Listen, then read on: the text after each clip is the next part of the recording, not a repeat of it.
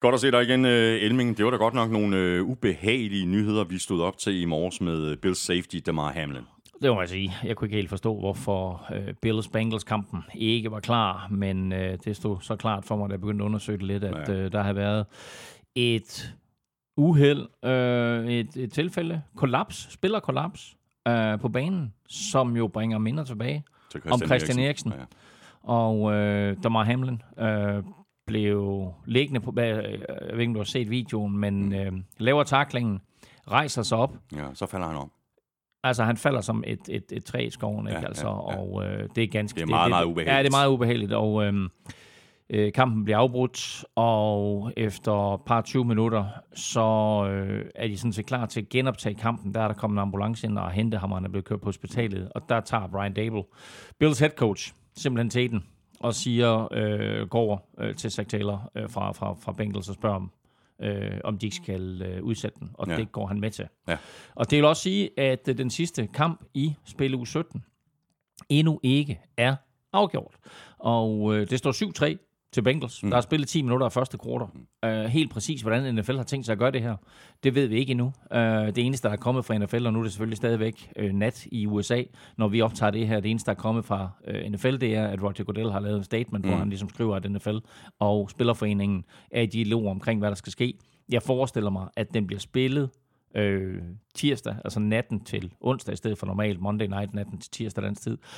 Øh, og så må vi jo se, hvad det kommer til at få af indflydelse på kampprogrammet til den kommende spilleweekend, fordi både Bengals og Bills får så lige en dag kortere Ja, til, præcis. til at forberede sig. Mm. Øh, og der må vi se, om, om NFL så vælger at rykke Bengals og Bills kampe til mandag. Men øh, det ved vi ikke noget om endnu, og det er, det er kun gidsninger. Mm. Det, der er vigtigt nu her, det er at sige, at Damar Hamlin, han øh, er stabil. Mm. Øh, som jeg læser lidt, så er det lidt af den måde, det bliver håndteret på med Christian Eriksen. Det minder utrolig meget om det. Er i en eller anden form for koma. Ja. Øhm, og vi håber selvfølgelig på, fordi at, det, at de gode nyheder er jo, kan man sige, at øh, vi så Christian Eriksen komme tilbage. Øh, vi har lige set ham spille et VM, og øh, være en, en stor del af det danske landshold og være tilbage på banen. Øh, NFL er en anderledes type sport, men der er der begrundet håb om, at øh, Damar Hamlin han, øh, kan komme tilbage til sin fulde fem. Vi øh, taler mere om øh, hele øh, situationen lidt senere her i, øh, i podcasten. Lad os øh, komme i gang, fuldstændig ligesom vi øh, plejer at gøre det.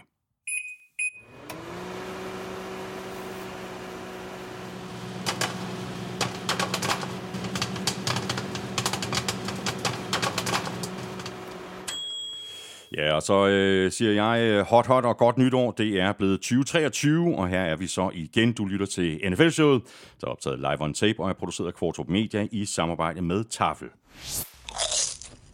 Og oddset fra Danske Licensspil.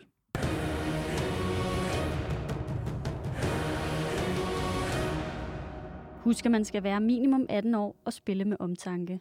Har du brug for hjælp til spilafhængighed, så kontakt Spillemyndighedens hjælpelinje Stop Spillet eller udlugter via Rufus. Regler og vilkår gælder. Kvartrup Media producerer også PL-showet Golfshowet og Born Plot, så hvis du er til øh, enten Premier League, professionel golf eller dansk politik, så er de tre podcast aldeles glimrende bud, men selvfølgelig først, når du er færdig med at lytte til øh, NFL-showet. Så har vi også øh, HelloFresh med os som partner igen, og du skulle tage og lytte rigtig godt efter lidt senere i udsendelsen, fordi der er nemlig et super godt tilbud til dig, hvis du ikke allerede er kunde, og der er så også et øh, godt tilbud, hvis du er tidligere kunde og overvejer at vende tilbage. Der er under alle omstændigheder penge at spare, mange penge. Så går vi selvfølgelig i kampene fra 17. spillerunde igennem, ligesom vi også skal omkring ugens spiller, har trukket lod om en øh, masse taffelchips. Tak fordi du er med os, tak fordi du downloader og lytter. Du ved, hvor du finder os. Det er alle de sædvanlige steder, og så kan du som øh, sædvanligt også lytte på Danmarks største og bedste fodboldsite, gulklud.dk, og selvfølgelig også på øh, nflshow.dk, hvor du til med har mulighed for at støtte os med et valgfrit beløb ved at trykke på linket til tier.dk øverst på siden. Det skulle du tage at gøre, så er du nemlig med til at sikre dig, at vi kan blive ved med at lave NFL-showet uge efter uge, år efter år, og linket ligger jo lige ved siden af linket til øh, shoppen, hvor du kan købe lidt af vores merchandise. Jeg hedder Thomas Kvartrup, og her kommer helt officielt min medvært. Go, you Packers, go and get. Og så er der højt humør her i uh, studie 1. Uh, Du har jo lovet, du Ja, jeg lovede jeg sagde, jeg sagde det jo i sidste uge, Elming. Jeg sagde det jo, at jeg ville gemme den. Til, Ej. og der var, en god, der var en god anledning. Så er vi i gang med 2023. tak for det, Thomas. Jeg ved næsten ikke, hvad jeg skal sige. Øhm, det havde også været træls, øh, hvis jeg ikke havde kunne spille den. Ja, nej, det havde da egentlig været dejligt nok, synes jeg. Det havde været fint. Jamen, nu havde jeg jo lovet det. Ja, ja, ja. Der var der sikkert nogle lytter, der sad og så frem til det.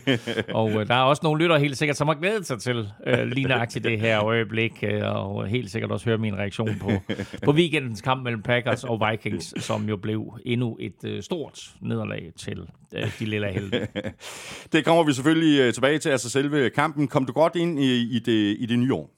Jeg kom skønt ind det nye år. Uh, vi tog lidt en hurtig beslutning og kørte til Østrig og fejrede nytår i det østriske, og det var altså med uh, høj sol på himlen, skyfri. Og, og en ordentlig ski på. Uh, tre, faktisk. To, to på bjerget, og uh, en enkelt senere. Um, nej, det var fantastisk vejr dernede. Altså, det var ligesom resten af Europa. Så er det jo utrolig varmt. Mm. Altså, vi snakker sådan en, uh, 9-10 grader op på bjerget, altså i 2.000 meters højde. Men der var, øh, men der var sne. Der var sne, og de er gode til at, at præparere det og, og sørge for, at uh, de mange skiturister, der lægger utrolig mange euro i kassen, at mm. de trods alt får en god oplevelse, og det, det gjorde vi. Fed, uh, fed tur, fed nytårsaften, og uh, så selvfølgelig første nytårsdag. Helt perfekt med NFL. Stærkt. Så Stærkt. jeg satte mig på hotelværelse med NFL på skødet, og så kørte det ellers. Sådan. Godt, ved du, nu skal du tage noget andet over på skødet. Yes. Yes. Taffelsækken, Ja, tak. hvor der er lidt at, øh, at vælge imellem. Ja. Og den første, jeg hiver op, er det er jo en 2022-klassiker. Nu er vi i 2023, men øh, vi fortsætter lige her, og det er naturligvis Tafels Chili Cheese Rings, en af mine absolute favoritter. Så kommer der mere rings, og det er jo fordi, vi nu nærmer ved at slutspille, og der skal snart uddeles nogle rings og så videre. Um, Tafels Peanut Rings, de er jo også rigtig gode. Ej, og så er der kommet en lilla pose i her. Den er fin. Dejlig, smuk Det er en lilla. trøstepose. Ja, lidt trøstepose. Det er Tafels Grilled Chicken. Den tror jeg faktisk, vi skal prøve.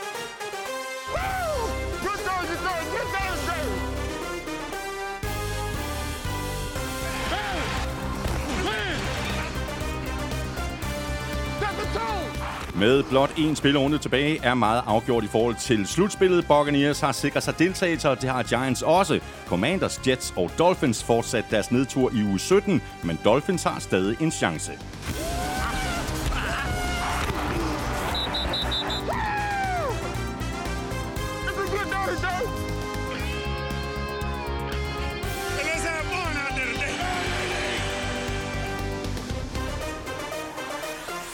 Man skal aldrig sige aldrig, som de siger i Green Bay, hvor Packers er kommet fra baghjul og nu har en chance for at klemme sig med på syvende seedet i NFC.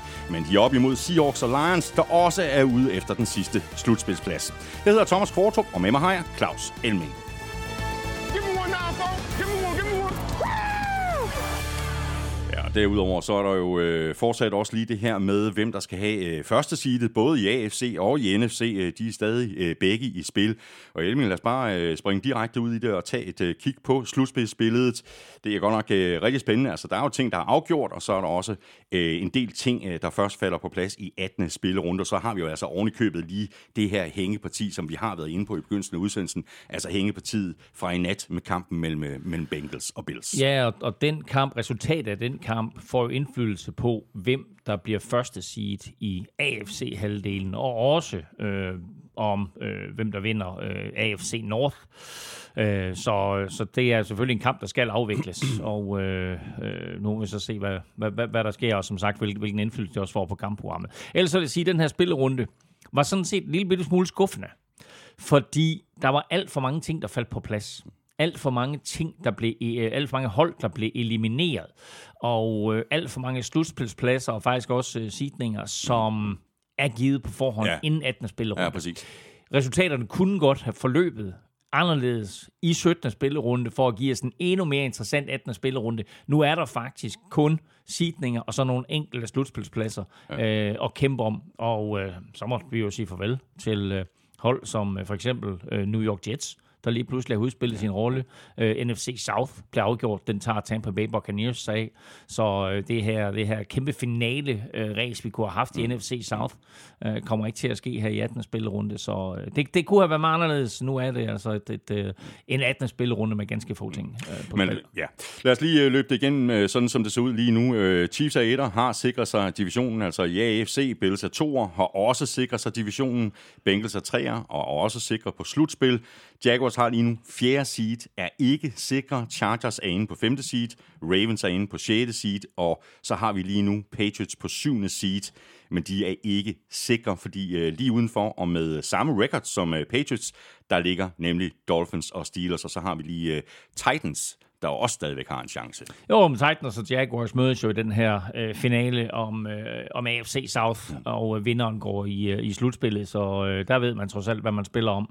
Og øh, så, øh, altså, øh, jeg, jeg kommer løbende tilbage til det, øh, hvordan og hvorledes de, de forskellige scenarier ser ud for de forskellige hold, men altså, Patriots øh, kan selv afgøre det, mm. øh, og det kan de med en sejr over Buffalo Bills på ingen måde en nem kamp. Jo. Mm.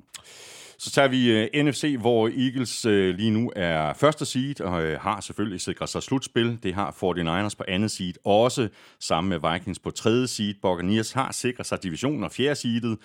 Cowboys er sikre på slutspil på 5. seedet, Giants er sikre på 6. seed, og så har vi lige nu Seahawks på 7. seed med en 8 og 8 record, det samme som Packers og Lions har, og de to hold har altså også stadigvæk en chance. Ja, Seahawks, Lions og Packers kommer til at kigge meget nøje på hinanden, fordi de tre hold er afhængige af resultaterne fra øh, deres kampe for, øh, hvem, hvem der ryger i, i slutspillet.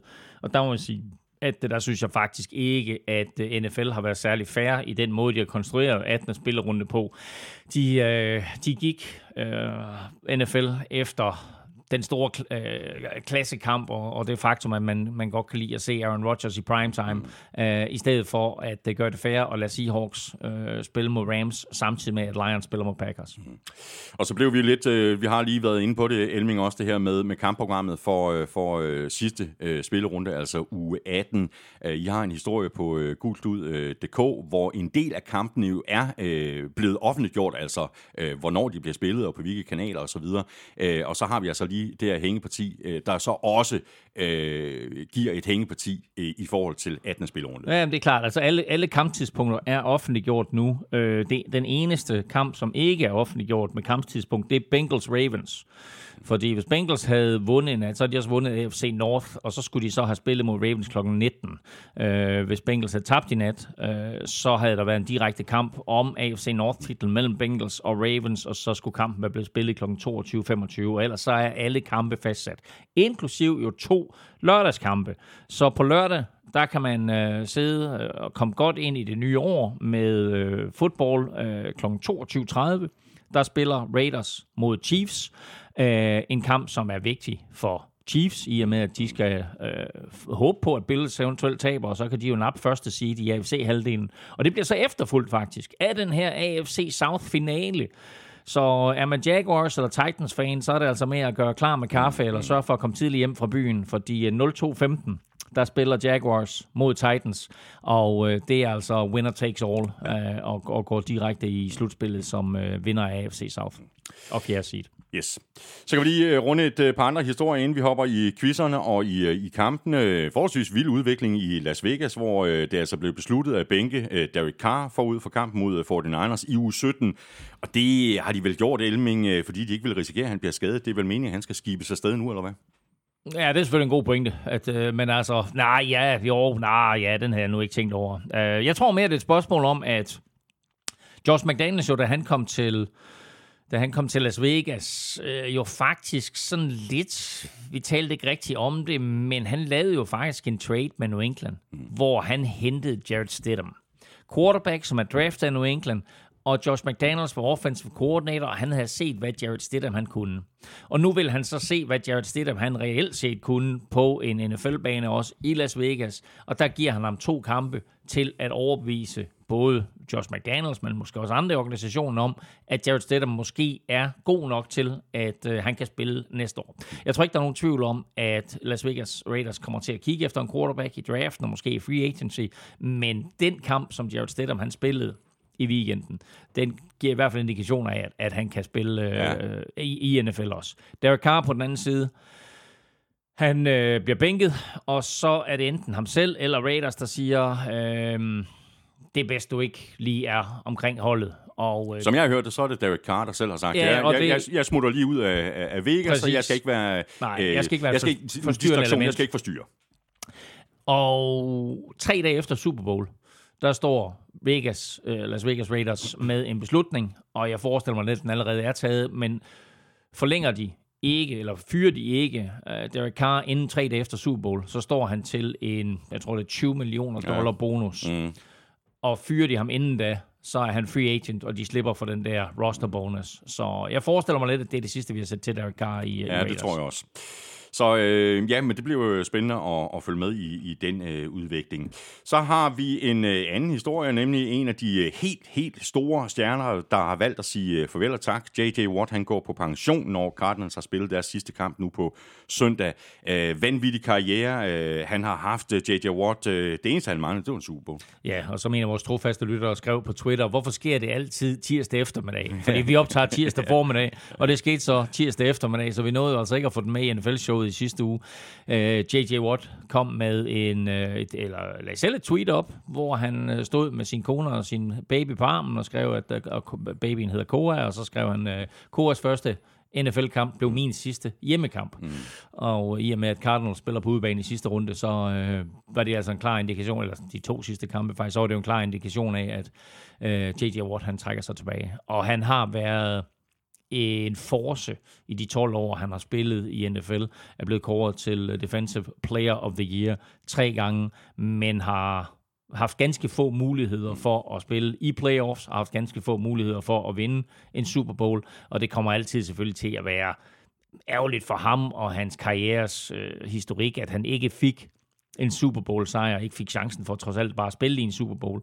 Men når vi ser tilbage på hans karriere, så det han har præsteret, de seks han har lavet, den øh, spiller han var både på og for den sags skyld også uden for banen har lavet enormt øh, store velgørenhedsprojekter og skaffet utrolig mange dollars til forskellige velgørende formål.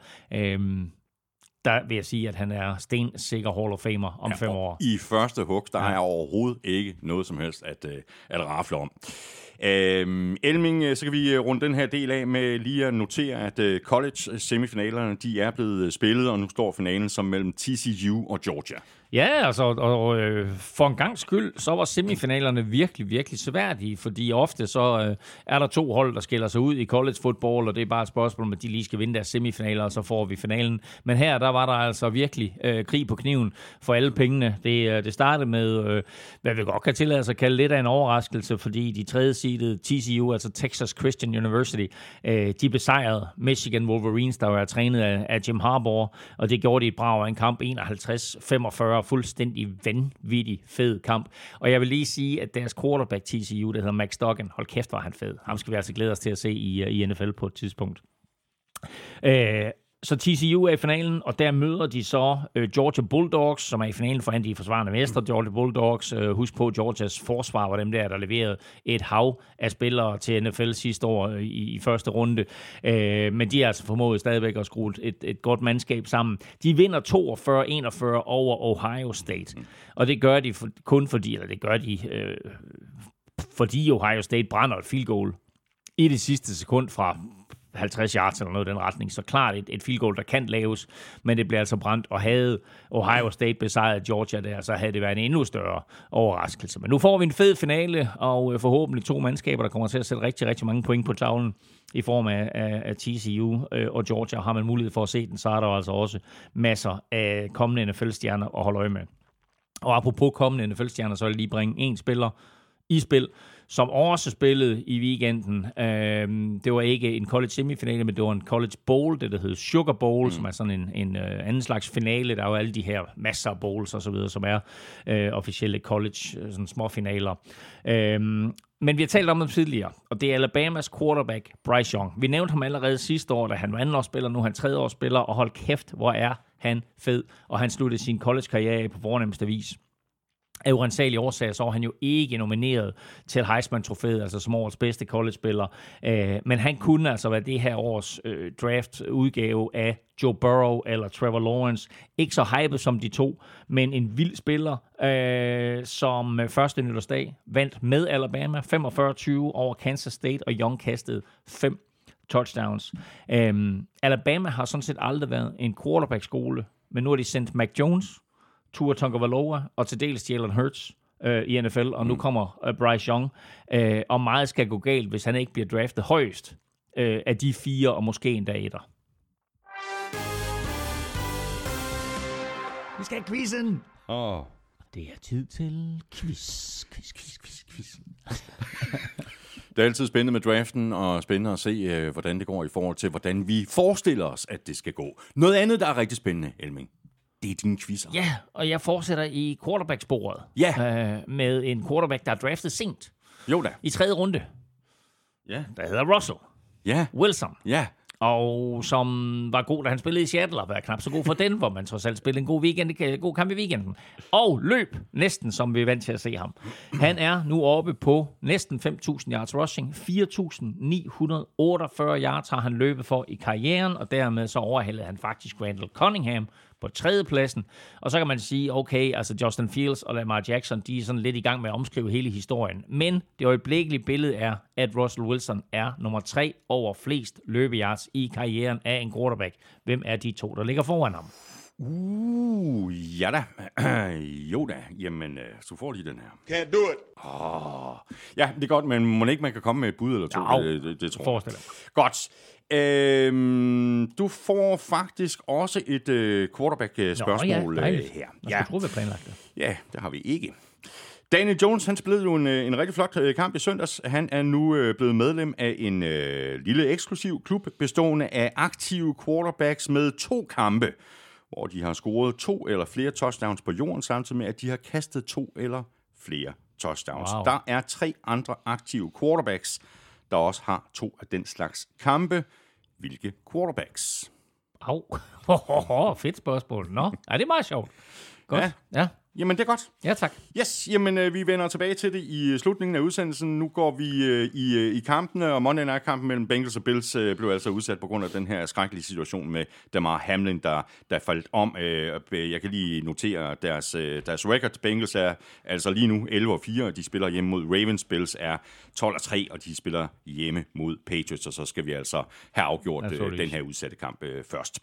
Så øh, napper vi øh, rundens øh, første kamp, øh, Thursday Night-kampen mellem Titans og Cowboys, og den øh, løb øh, Cowboys afsted med, på trods af, at de faktisk ikke spillede specielt godt, især ikke i begyndelsen af kampen, hvor det hele virkede sådan lidt øh, tjusket. Men Cowboys de kom foran med 10-0, lukkede så Titans ind i kampen, før tingene de blev sat på plads i anden halvleg. Slutresultatet 27-13 til Cowboys. Dak øh, kastede så også et par interceptions igen. Er det mm. noget, de skal være sådan lidt øh, bekymret over i, i Dallas, det her med de her interceptions? Umiddelbart vil jeg sige ja. Altså, de to interceptions er med til at holde kampen tæt, fordi der var faktisk klasseforskel på Cowboys og Titans. Og når der er klasseforskel, så skal man også bare være i stand til at lukke sådan en kamp. Men Dak kaster to interceptions her, og som vi gennemgik i sidste uge, så har han kastet for mange interceptions. Nu er han på 14 i år. Det fører faktisk alle quarterbacks i hele NFL. Han sagde selv efter kampen, Dak Prescott, at det er sådan nogen som os, øh, som kommenterer på kampene, mm. der går op i det. Det NFL-spillerne, de går op i, det er, øh, om der står flere point ud for et hold, øh, ud for deres eget hold, der går ud for modstanderne efter kampen. Og det kan han pr- principielt godt have ret i. Og han spiller så også op efter pausen og kaster to touchdowns til Dalton Schultz, Ezekiel Elliott, løber et touchdown ind, scorer for 9. kamp i træk, Ja. hvilket han kun er den femte spiller, der har gjort siden årtusindskiftet. Så øh, imponerende stime, han har gang i, og det var jo så også, fordi Tony Pollard, han øh, sad ude med, med en skade, ham sparede de. Øhm, og, øh, men altså generelt, så synes jeg, at det her Cowboys-mandskab, de ser farlige ud, de sætter mange point på tavlen, når de lige spiller, og øh, selvom deres forsvar er gået lidt ned i kadence i forhold til øh, tidligere på sæsonen, så er det et rigtig godt mandskab, og det bedste bud, som man kan sige, Jerry Jones har haft i mange år Ja. ja. på at vinde sin Super Bowl. Ryan Tannehill øh, er jo ude for sæsonen, øh, og så var der sikkert mange, der regnede med, at øh, Malik Willis ville få starten. Det gjorde han så ikke. Det blev i stedet for øh, Joshua Dobbs, øh, som jeg faktisk også synes ser bedre ud lige her nu, end Malik Willis øh, gør. Øh, Dobbs har så i den grad noget at spille for på, øh, på lørdag, altså stadig med en chance for at komme med i slutspillet, fordi det er vel Joshua Dobbs, øh, vi skal forvente at se på banen, er det ikke? Nå, kampen var jo ligegyldig for Titans, i og med, at det var fuldstændig lige meget, hvordan øh, Jaguars og Titans de spillede her i, i uge 17, så vidste vi, eller ved vi, at øh, kampen på søndag, som sagt, mellem Titans og Jaguars, øh, bliver en finale i AFC South. Og i og med, at der var ligegyldig, så benyttede Mike Rabel øh, også muligheden for lige at teste Joshua Dobbs, som de har hentet på øh, Lions practice squad for halvanden uge siden. Øh, Dobbs han ramte på 20 ud af 39 kast for 232 yards øh, og touchdown, og 232 yards er ikke så meget, men Malik Willis har endnu ikke kastet for 100 yards i en kamp, så der skete der noget mm, med det her Titans øh, angreb. Ryan Tannehill er sat på injured reserve, så han skal ud fire kampe. Det vil sige, at han jo mindst ude til og med en eventuelt AFC-finale. Og skal de nå den, så er første skridt selvfølgelig at vinde på søndag. Og der må jeg sige, øh, der giver Dobbs dem i min optik en bedre chance end øh, Malik Willis. Øh, fordi kampen her var, var ligegyldig, så sparede Titans også en hel del spillere. Derrick Henry var ude, ja. Jeffrey Simmons var ude, øh, og det gjorde de selvfølgelig med det formål at få dem 100% klar til den her øh, minifinale på, på søndag. Titans er altså 7 9. De spiller ude mod Jaguars. Cowboys de er 12 4, og de spiller ude mod Commanders. Og så tager vi øh, Texans øh, Jaguars, og efter en øh, rigtig god stime af Texans, hvor de jo først spillede lige op med Cowboys og Chiefs, og så vandt over Titans i sidste uge, så var der ikke meget at komme efter i den her kamp mod Jaguars, som de tabte med 31-3. Overline indsats af Jaguars, der førte med 21-0 ved pausen, og de skulle ikke nyde noget af at få Trevor Lawrence skadet, så ham smed de på bænken allerede i, i tredje kvartal. Og skal vi så ikke bare lige øh, blive enige om, at øh, Travis Etienne spillede en, en forholdsvis vild kamp, eller jeg skulle måske bare nøjes med at sige en, en forholdsvis vild halvleg? ja, fordi øh, øh Jaguars har egentlig gjort klar, at de ikke ville spare spillere, øh, men da de så kom foran 28-0 lige efter pausen, så sendte de jo både Trevor Lawrence og Travis Etienne øh, med flere øh, i bad. Øh, men sidstnævnte øh, Etienne var i hopla i første halvleg og lignede den der eksplosive udgave, øh, vi så af ham tidligere i sæsonen. Uh, 108 yards løb, 32 yards på grebne bolde og touchdown scoret alene i første halvleg, og så rørte han ellers ikke bolden øh, efter pausen. Men øh, tænk på ikke, at han sad ude hele sidste år. Øh, ja. Og øh, man kan sige meget om Urban Meyer og så videre, men altså Trevor Lawrence etter var en given. Der var mange, der bebrejdede ham, at han tog Travis Etienne øh, med det andet første runde pick, de havde. Men altså, det er to gamle holdkammerater, de kom fra samme skole, Clemson der, så de kender hinanden rigtig godt. Og jeg synes, Travis Etienne er en super fed spiller. Så nævnte jeg det lige før, øh, det her med de øh, gode kampe, som Texans øh, ellers har spillet de seneste tre uger. Det overrasker mig lidt, at de faldt så meget sammen, som, som de gjorde, men det gjorde de. Og her fik de altså ørerne i maskinen, ikke? Det gjorde de. De var op mod et, et Jaguars-mandskab, der både offensivt og defensivt var bedre, og så hjalp det jo heller ikke, at Davis Mills han fumblede, og Jaguars Tyson Campbell returnerede bolden til, et, til Jaguars touchdown. Men det vilde det hele er jo, at den der uafgjorte kamp, Texans spillede mod Colts i allerførste spilleuge, nu kan få en meget interessant og lidt negativ betydning for Texans. Fordi Texans møder Colts på søndag. Og vinder de den, hvilket på ingen måder er usandsynligt, så overhaler de Chicago Bears i den samlede stilling og går fra første pick i draften, og måske Bryce Young, som jeg nævnte tidligere, mm. til andet pick. Så nu skal de jo passe på, øh, at de ikke laver en Jets og forærer Bears en spiller i draften, som de selv vil have, og ligger Bears der på etteren, så kan det jo være, at Bears de siger, at vi har ikke behov for en quarterback.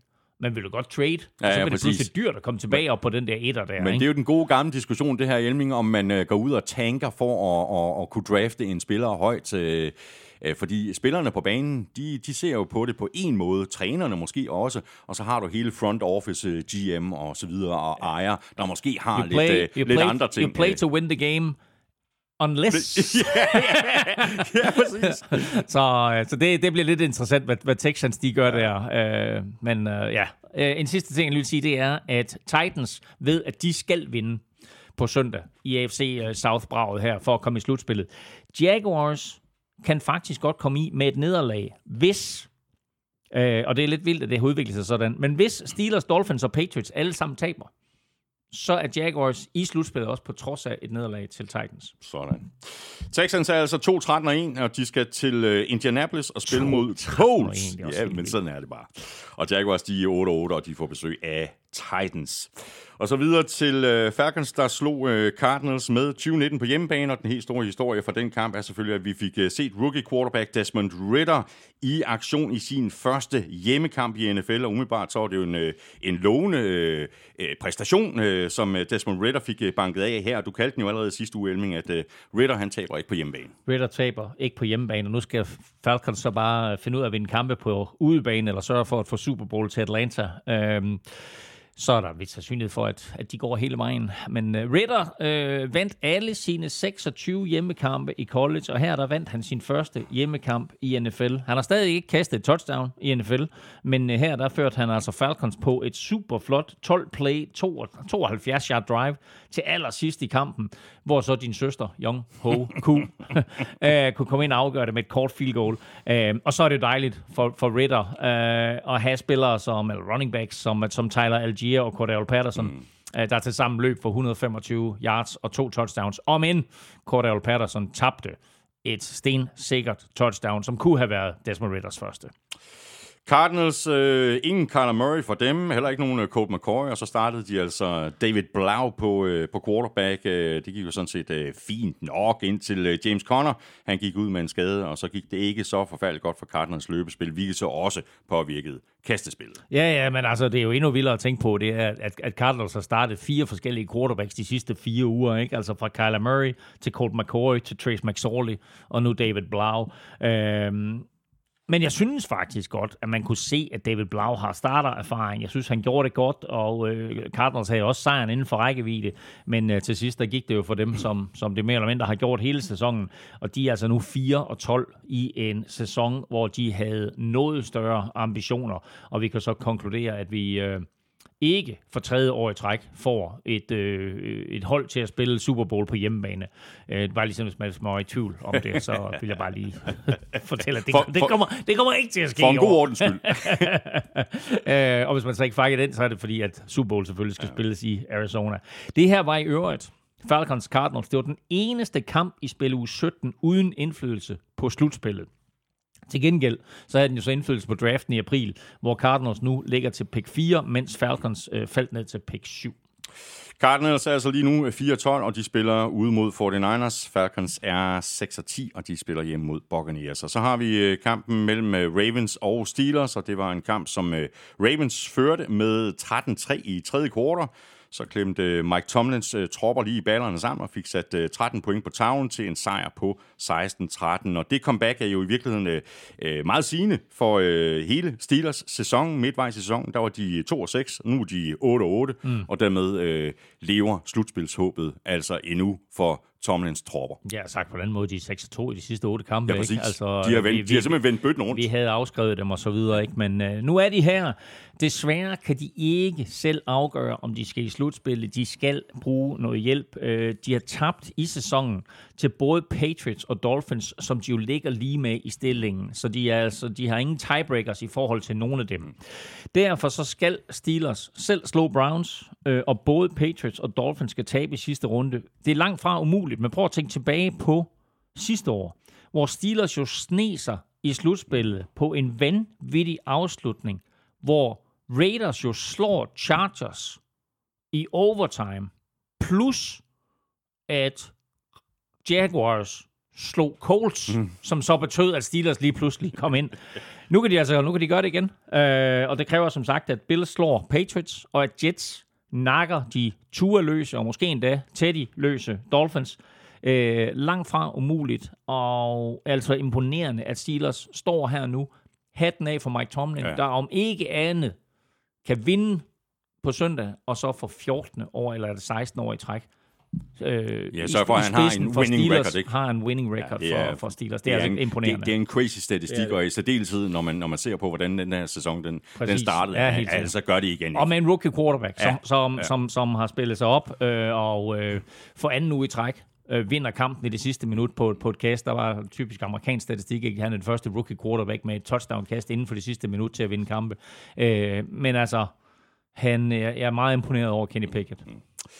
Ravens øh, var jo endnu en gang uden øh, Lamar Jackson på quarterback. De startede i stedet Tyler Huntley, og umiddelbart så gør det selvfølgelig ikke Ravens angreb øh, bedre. Jeg synes så, øh, at det efterhånden er ved at være et godt stykke tid siden, at vi har set Ravens dominere på angrebet. Og selvom de er, øh, sikre på en øh, slutspilsplads, så var det her alligevel sådan lidt en skuffende indsats, var det ikke? Jo, og John Harbaugh var også meget direkte i øh, sin kritik af indsatsen, både af spillertruppen øh, og af, af trænerstaben. Um, men også øh, ærgerlig over, at Ravens nu definitivt har udspillet øh, sin rolle i kampen om anden seed. Øhm, selvom jeg vil sige, at det sådan vist var en smule utopisk, at, at, at de skulle nå det. Øhm, Harbour går jo meget op i sådan forskellige øh, statistikker og rekorder omkring sit hold, og der røg altså et par stykker her. Øh, Najee Harris, øh, Steelers running back, løb for 111 yards. Det er første gang hele sæsonen, at Ravens har tilladt en spiller at løbe for 100 yards. Og så var det også første gang siden spil u 2, at Ravens ikke løb for flere yards end modstanderne. Øh, de blev sat sådan ret eftertrykkeligt på plads her med 198 yards mod, mod 120. Øh, en af grundene er selvfølgelig, at, at, øh, at, at de uden Lamar Jackson, som jo tilføjer et ekstra element øh, og meldingerne på Lamar Jackson er fortsat uklare øh, her til spil ja. uge 18, øh, om han overhovedet øh, træner med i den kommende uge, øh, eller øh, måske træner med at spille, eller de simpelthen bare sparer ham, og så gør ham klar til, øh, til, slutspillet. til, til slutspillet. De spiller på, på søndag, som sagt, mod, mod Bengals. Ravens er altså 10-6, og de spiller ude mod Bengals. Steelers er 8-8, og de får besøg af Browns. Videre til en øh, kamp, som jeg virkelig ikke havde forestillet mig skulle blive øh, så tæt, som den blev, men det gjorde den, og Chiefs øh, nøjes med at sende Broncos hjem øh, til Danmark med et øh, smalt øh, 27-24 nederlag i bagagen. Og ja, ja, det er jo sejren, der tæller. Øh, første seedet er stadig inden for rækkevidde, men holdt øh, Chiefs ikke den her sådan lige lovlig spændende? jo, det synes jeg. Jeg så Chiefs øh, på hjemmebane omkring Thanksgiving, hvor de jo slog Rams sådan uden at anstrenge sig, men også, vil jeg sige, uden at imponere. Øh, ugen efter, der tabte de så til Bengals, og derfra har de vundet fire i træk. Øh, men alle sådan med, med behov for lidt med Holmes magi, og alle med forholdsvis store problemer mod modstandere, de på papiret burde køre over. Øh, husk, at de var i overtime. Mm mod Texans. Mm, ikke? Altså, øhm, på den anden side, så vinder de øh, kampene, og øh, NFL er altså ikke skihop, så der er ikke, der er ikke stilpoint. så, så øh, angrebet har masser af playmakers, og Jarek McKinnon griber ikke bare et, men to touchdowns i den her kamp. Ikke? Altså, det er femte kamp i træk ja. nu, at han griber et touchdown, hvilket en running back faktisk ikke har gjort, siden Hall of Famer Bill Dudley gjorde det i 1947. Wow! Og det er anden uge i træk af under Bill Dudley, vil jeg lige sige. Nå, men øh, hvor det er ofte forsvaret, som halter i starten af kampen, og så stepper op til sidst. Ja. Og det gjorde de også her, hvor Chris Jones han er inde og, og lavede et vigtigt sack til aller, aller sidst. Og så var det i øvrigt Andy Reid og Chiefs 15. sejr i træk over Broncos. Boom. Der er faktisk et øh, spørgsmål fra en af vores øh, gode og trofaste lyttere øh, omkring øh, Jarek McKinnon. Øh, Anders Erbo Hansen skriver sådan her til os. Hvorfor er det så svært for modstanderne at stoppe den screen til McKinnon i red zone? Nu har Chiefs kørt den med succes flere gange per kamp i 5-6 uger. Det virker næsten ustoppeligt. Ja, altså et vil jeg sige, der sker jo tit det nede omkring mållinjen, at du kommer i mand til mand. Og det betyder, at bedre atleter har bedre chancer for at, at, at snyde en modstander. Problemet er så, at banen jo bliver mere kompakt. Uh, men vi ved også, at Andy Reid jo har et hav af forskellige sjove systemer uh, i, sit, i sin playbook, og helt sikkert sidder og nørkler på, på, på sit kontor eller, eller hjemme i sofaen og siger, ah, det kunne også være sjovt. Og der legner han simpelthen, det, det, altså alle de plays her, som jo går til Jerk McKinnon nu, og som er sådan nogle små, nifty, sjove plays og så videre, det er jo meget det, han har siddet og tegnet til Travis Kelce før i tiden. Ja, ja. Men med, med Jerk McKinnon, der har han fået en spiller, som bare er hurtigere end de fleste. Og nu, det, det ene af de her touchdowns i weekenden er jo bare lavet super lækkert, at han stiller sig sådan lidt ind bag ved en receiver, og den der receiver så tilfældigvis kommer til at løbe ind i Jarek McKinnons mand, og så ryger Jarek McKinnon fri, og der er det jo bare et spørgsmål om, at han skal have 20 cm, ja. ikke? så ved vi, at Mahomes kan levere et ultra præcist kast, og, øh, og, så, og så scorer Jack McKinnon. Så prøv at lægge mærke til, når man ser kampene, og, og hvis Jack McKinnon han scorer igen, prøv at lægge mærke til spildesignet, prøv at lægge mærke til ikke kun Jack McKinnon og, og, og, og Mahomes, men alle de spillere, og, og alt, hvad der sker inden snappet også. Fordi Du har Jack McKinnon, du skal holde øje med, så har du, øh, hvad hedder han, øh, Travis Kelce, du skal holde øje med, og de fået Kadarius Tony også. Ikke? Altså, der er masser af, af, af, af, spillere, du skal holde øje med, og så er der lige Jack McKinnon også, som, øh, som virkelig har tilføjet et fedt ja. element til det her Chiefs-mandskab. Nathaniel Hackett, han er jo øh, fortid i Broncos, øh, og man ser jo tit, at et øh, trænerskift eller en fyring kan, kan have en, en positiv effekt. Om ikke andet så fordi, at øh, posen den er blevet rystet, og spillerne de måske lige kommer ud af nogle fastlåste positioner eller roller. Nu endte det så ikke med en sejr til Broncos, men øh, Russell Wilson, øh, han virker da umiddelbart mere fri uden Nathaniel Hackett, eller helt er det bare mig? Nej, nej, nej, jeg er helt enig. Um, og jeg synes, at han spillede en rigtig fin kamp, hvor han jo både kastede og løb, som vi kender ham. Øh, han løb to touchdowns ind på den der måde, som Denver jo havde lidt håbet på, at, at han kunne have spillet hele året. Øh, men måske passede han bare ikke ind i, i Hackett's øh, system, og havde måske behov for mindre struktur, mm. øh, simpelthen. Øh, han kaster en interception, som er ærgerlig, dum, hasarderet, og ender med at blive kampafgørende.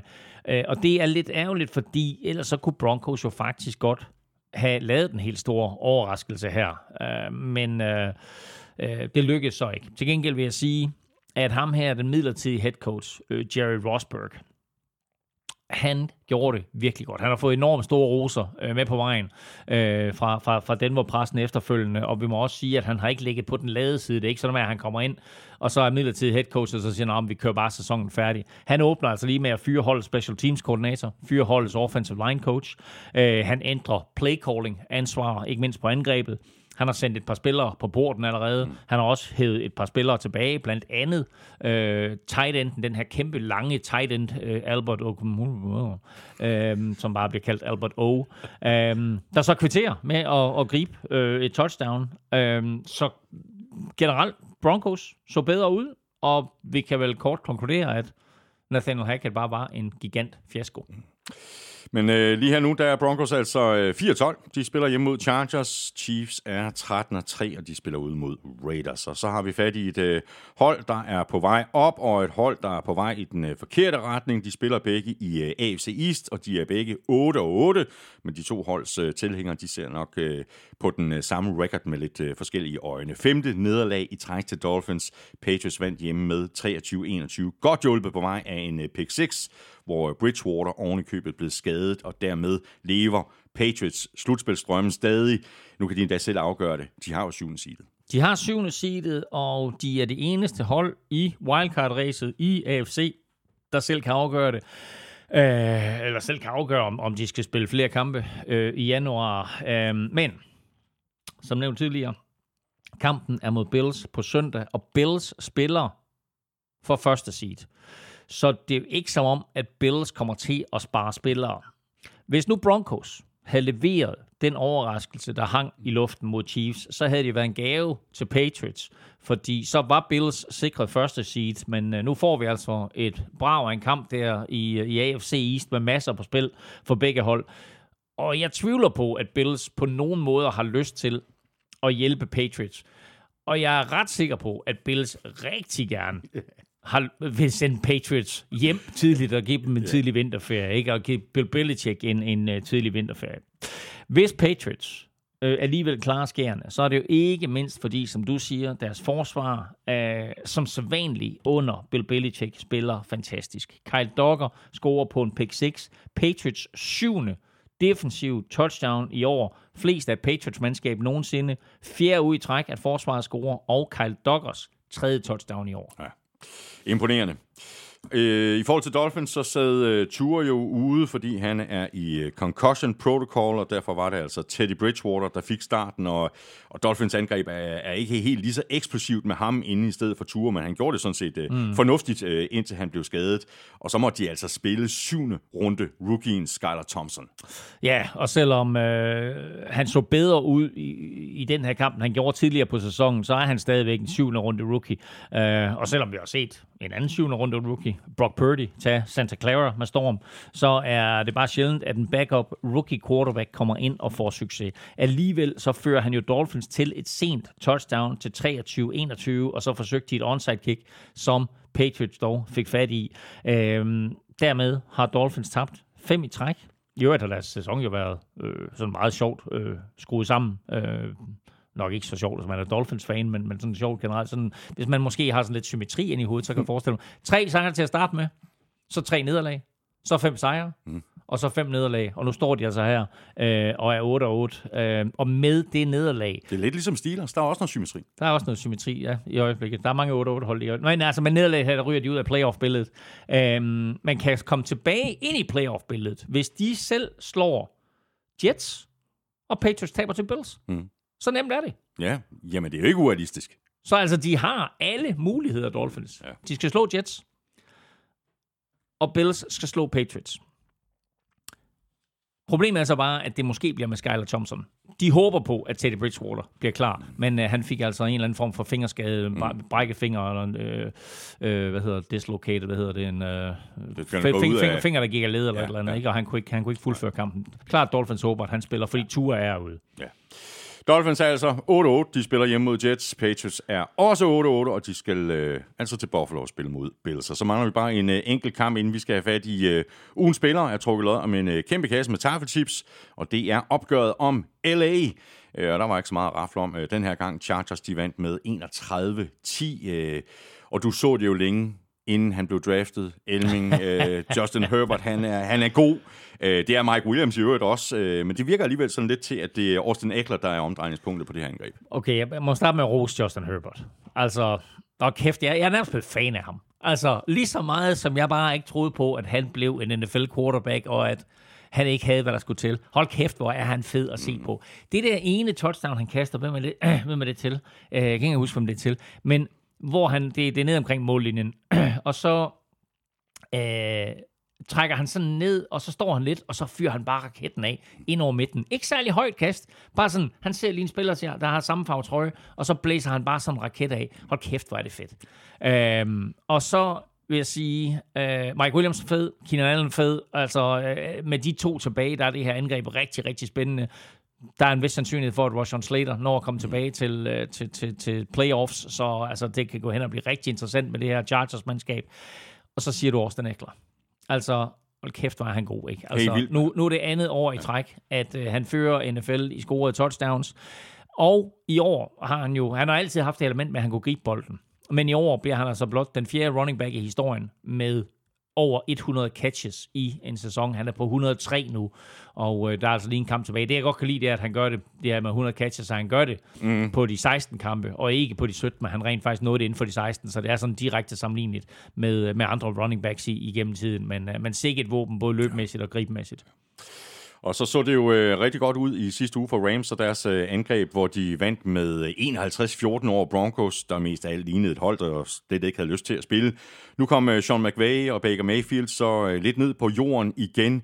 Øh, men hvis vi skal tage øh, ja-hatten på, øh, så virker det til, at øh, Cam Akers for alvor er kommet ud af, af skammekrogen. Det vil sige. Altså, øh, tænk på, at, at midt i sæsonen, der talte vi om, at øh, han var, som du kalder det, i skammekrogen, og at, at øh, han jo faktisk var han ikke, altså havde de ikke havde de ikke degraderet ham til practice squad lidt. Han var i hvert fald mere eller mindre ude af ja. holdet. Bliver ikke samlet op af nogen.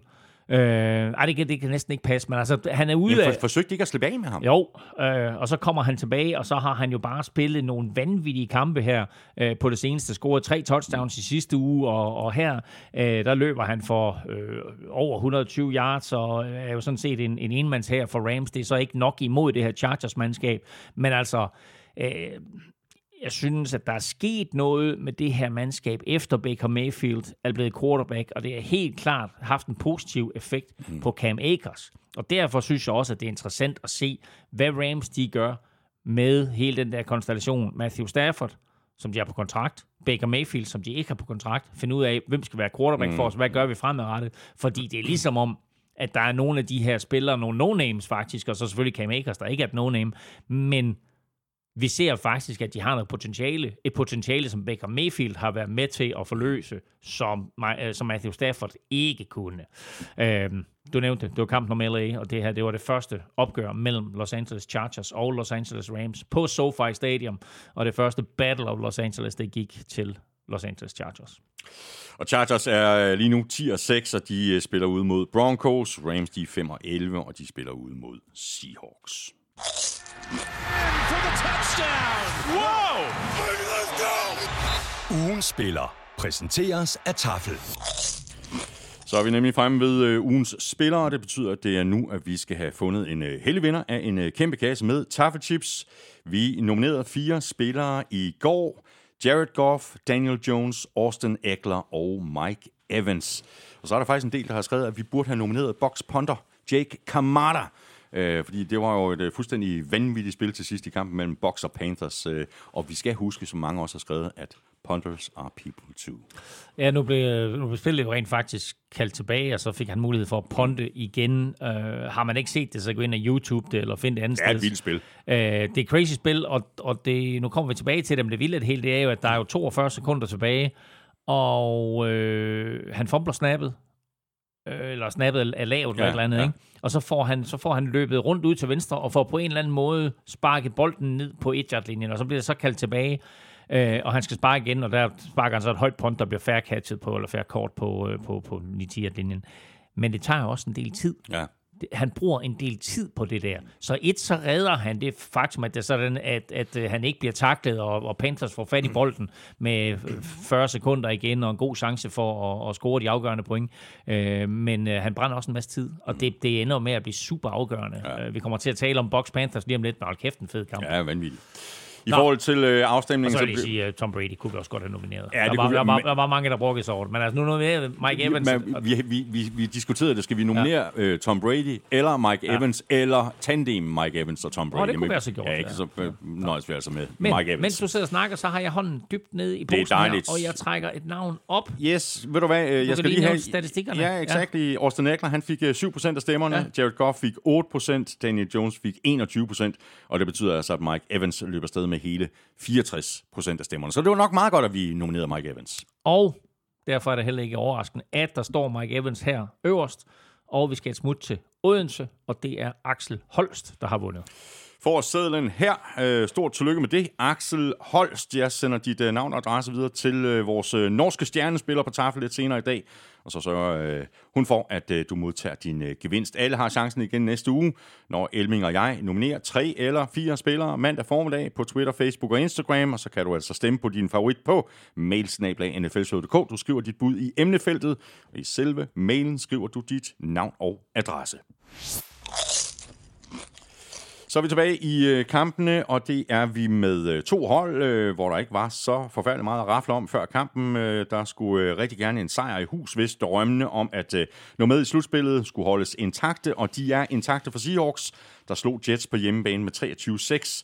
Seahawks kom øh, godt fra start med et øh, 60-yard løb af Kenneth Walker, og så var Seahawks foran med 7-0 et par spil senere, og i begyndelsen af anden kvartal, der var Seahawks foran med 17-3, og Jets virkede aldrig sådan, mm. øh, sådan for alvor til at komme ind i kampen. Nej, de var offensivt udfordret øh, hele opgøret, og kunne jo kun mønstre øh, to field goals på 60 minutter. Øh, de var faktisk ikke inden for Seahawks 20-linje på noget tidspunkt i kampen, og jeg synes heller ikke, at de defensivt øh, spillede på det niveau, vi har set dem på tidligere i år, og slet ikke i, i første halvleg, hvor de jo tillod øh, det lange øh, Kenneth Walker-løb, øh, og så også opgav to touchdowns øh, fra Geno Smith til kendte navne som Colby Parkinson og Tyler Mabry. Det var Mabrys første catch i NFL, og han blev forfremmet fra Seahawks practice squad dagen før. Bum. Så velkommen på holdet, og velkommen til 2023. Ja. Og må ikke, at øh, den gode øh, Gino Smith øh, havde det okay med at være manden, der sådan øh, definitivt var med til at sørge for, at Jets ikke kommer med i slutspillet. Sådan en lille, en lille tak for sidst. Gino Smith blev draftet i anden runde af Jets i 2013 efter to skråstreg tre ganske spektakulære sæsoner i college. Øhm, han kom ind og blev starter. Så ryger han jo i preseason i klammeri med en holdkammerat over nogle penge, som den ene skylder den anden, jeg kan ikke huske, hvad det er, øhm, og får en på goddagen. Han brækker kæben, øh, og øh, endnu mere sidder ude, og mens han sidder ude, der kommer Ryan Fitzpatrick ind og gør det så godt, så han overtager starterjobbet. Øh, året efter er det meningen, at Gino han skal være starter igen, øh, eller han kommer i hvert fald ind og, og, og, og får starterchancen, får en knæskade, korsbåndsskade, og så sender Jets ham på porten. Øhm, og så har han været lidt omkring siden, øh, og har levet det der hårde liv som omrejsende backup quarterback, indtil han i 2019 kom til Seahawks. Og der har han så øh, været siden, og, og øh, har, har fundet ind i et fint samarbejde med Pete Carroll, og Pete Carroll tog jo chancen på ham, og så sagde, okay, fint nok, Russell Wilson er her ikke længere, vi tror på Gino Smith, selvom han jo så også lige hæve øh, Drew Lock ind fra, fra Broncos, men... Øh, men det var jo en del af handlen. Det var en del af handlen, men altså Gino Smith vandt det der job uh, fair and square, og så i søndags, der fik han jo så for første gang muligheden for at få revanche mod Jets, og, og det lykkedes, så selvom hverken træner eller spiller eller general manager for en sags skyld er de samme, som, uh, som, som dengang han var der, så tror jeg alligevel, det var dejligt for ham ja, at slå Jets. Må ikke. Og så var det altså øh, 12 år i træk, at Jets de har misset slutspillet. Det var øh, tæt på den her gang, og jeg er sikker på, at Robert Sala og hele organisationen kan tage en, en masse positive ting med ind i offseason. Det må så alligevel være en kæmpe skuffelse ikke at komme med. Og spørgsmålet er, hvad de gør øh, herfra på quarterback, øh, som vel er holdets allerstørste spørgsmålstegn. Mm. Øh, også på vej ind i offseason og, og, og, og før næste sæson. Altså Mike White så heller ikke specielt godt ud i den her kamp. Nej, men husk også på, at han kom jo tilbage fra at sætte ud et par kampe med brækket ribben. Øh, eller skadet ribben i hvert fald. Og øh, selvom han ikke vil give skaden, skylden, så var der jo bare nogle meget mærkelige kast imellem, og nogle meget upræcise kast, som jeg ikke synes, at vi har set fra ham i, den, øh, i de her gode kampe, han har spillet for Jets. Øhm, så jeg, jeg er tilbøjelig til at, at, at sige, at der, der var et eller andet galt med ham. Ikke? Øhm, men både ribben eller ej, så, øh, så, så følte Jets jo, at han gav dem den bedste chance for at vinde kampen. Øh, og så øh, må vi så se, hvad de gør på quarterback til næste år. De har Mike White. Øh, Joe Flacco er jo formodentlig øh, færdig i NFL-sammenhæng, nu må vi se. Og så har Jets jo meldt ud, ikke officielt godt nok, men sådan på vandrørene, at de skiller sig af med Zach Wilson inden næste sæson. Det er altså crazy, og det, det er, det altså. Det er lidt vildt ja. øh, at, at, at se, hvad der sker der. Ja. Øh, nu får de jo ikke sådan et øh, vanvittigt højt draft pick, men de får et, et, et, et første runde pick der midt i, midt i, i rangeringen. Jeg kan lige prøve at tjekke her. Øh, jeg har den et eller andet sted. Har den lige her. Øh, lige nu ligger Jets til at drafte 13. Mm. Øhm, og det kunne godt være en quarterback, hvis det er sådan, at de ville tage den chance. Men altså, de har lige brugt et første runde pick på en quarterback sidste år, ikke? Ja. som så på ingen måde har udmyndtet sig i noget positivt. Øhm, og så er spørgsmålet, om det er sådan, at, at de virkelig vælger at opgive det går nok på, tidligere at trække stikket, på? På, på men prøv at høre. Altså, Joe Flacco har spillet bedre end Zach Wilson. Mike White kommer ind og er jo milevidt bedre mm. end, end uh, Zach Wilson. Og uh, så er der hele det der med, vi ved ikke helt, hvordan omklædningsrummet uh, agerer, men det er jo ligesom om, at Zach Wilson ikke er Ej. populær. Ja. Det har du fuldstændig ret i, og det er selvfølgelig også en del af, af, af historien, og noget, de skal øh, tage hensyn til i, i hele Jets øh, organisation. Jets, de øh, altså 7 og 9, de spiller ude mod Dolphins. Seahawks er 8 og 8, og de spiller hjemme mod Rams. Og mens det altså ikke lykkes for Jets at komme med... Bare lige, bare lige for lige at, at riste op inden nogle gange, ikke? Altså med, med ned det her, der er Jets jo definitivt ude, ikke? Øh, og de har også tabt fem kampe i træk, så hvor vi tænkte, hold kæft, men Jets ja. de ser gode ud, og de er, de er klar til, at de kommer i slutspillet i år. Ja. Så øh, er de altså øh, nu her definitivt ude af slutspilsammenhæng.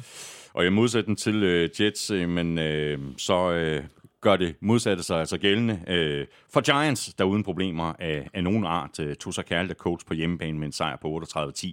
Og det var en, øh, en helt støbt øh, indsats, øh, både offensivt og defensivt. Bestemt, det var det. Uh, og man sad jo lidt og tænkte på, øh, undervejs, at de godt kan gå hen og blive farlige i slutspillet. Øh, Daniel Jones spiller en fantastisk kamp, og så synes jeg bare, at Kevin Thibodeau øh, er så vild, øh, selvom den der sne-engel fejring øh, ved siden af en skade, Nick Foles var lidt uheldig. Ja, men jeg tror ikke, han vidste det. Ja, det ved jeg ikke. Det, det skal jeg ikke begynde at... Men altså, det, det, det, det så Hvis han vidste det, så var det i hvert fald altså, meget uheldigt. Ja, det var det. Og... Øh, Uh, Jeff Saturday, han var ej bagefter, ja, ja. og kaldte det både, han, han kaldte det blandt andet trash, han ja, lå der og fejrede, ja. mens Nick Foles lå uh, ved ja, siden af. lå der og rystede, ikke? Ja, ja, ja det, var, det var meget voldsomt at se på, faktisk. Det var ligesom om, han ja, havde fået en jernryst, ja. sådan lidt turagtigt, ikke? Øhm, jo, faktisk. Det, var, det viste sig så, at det var, det var ribbenene også, ja. men han har godt nok smerter.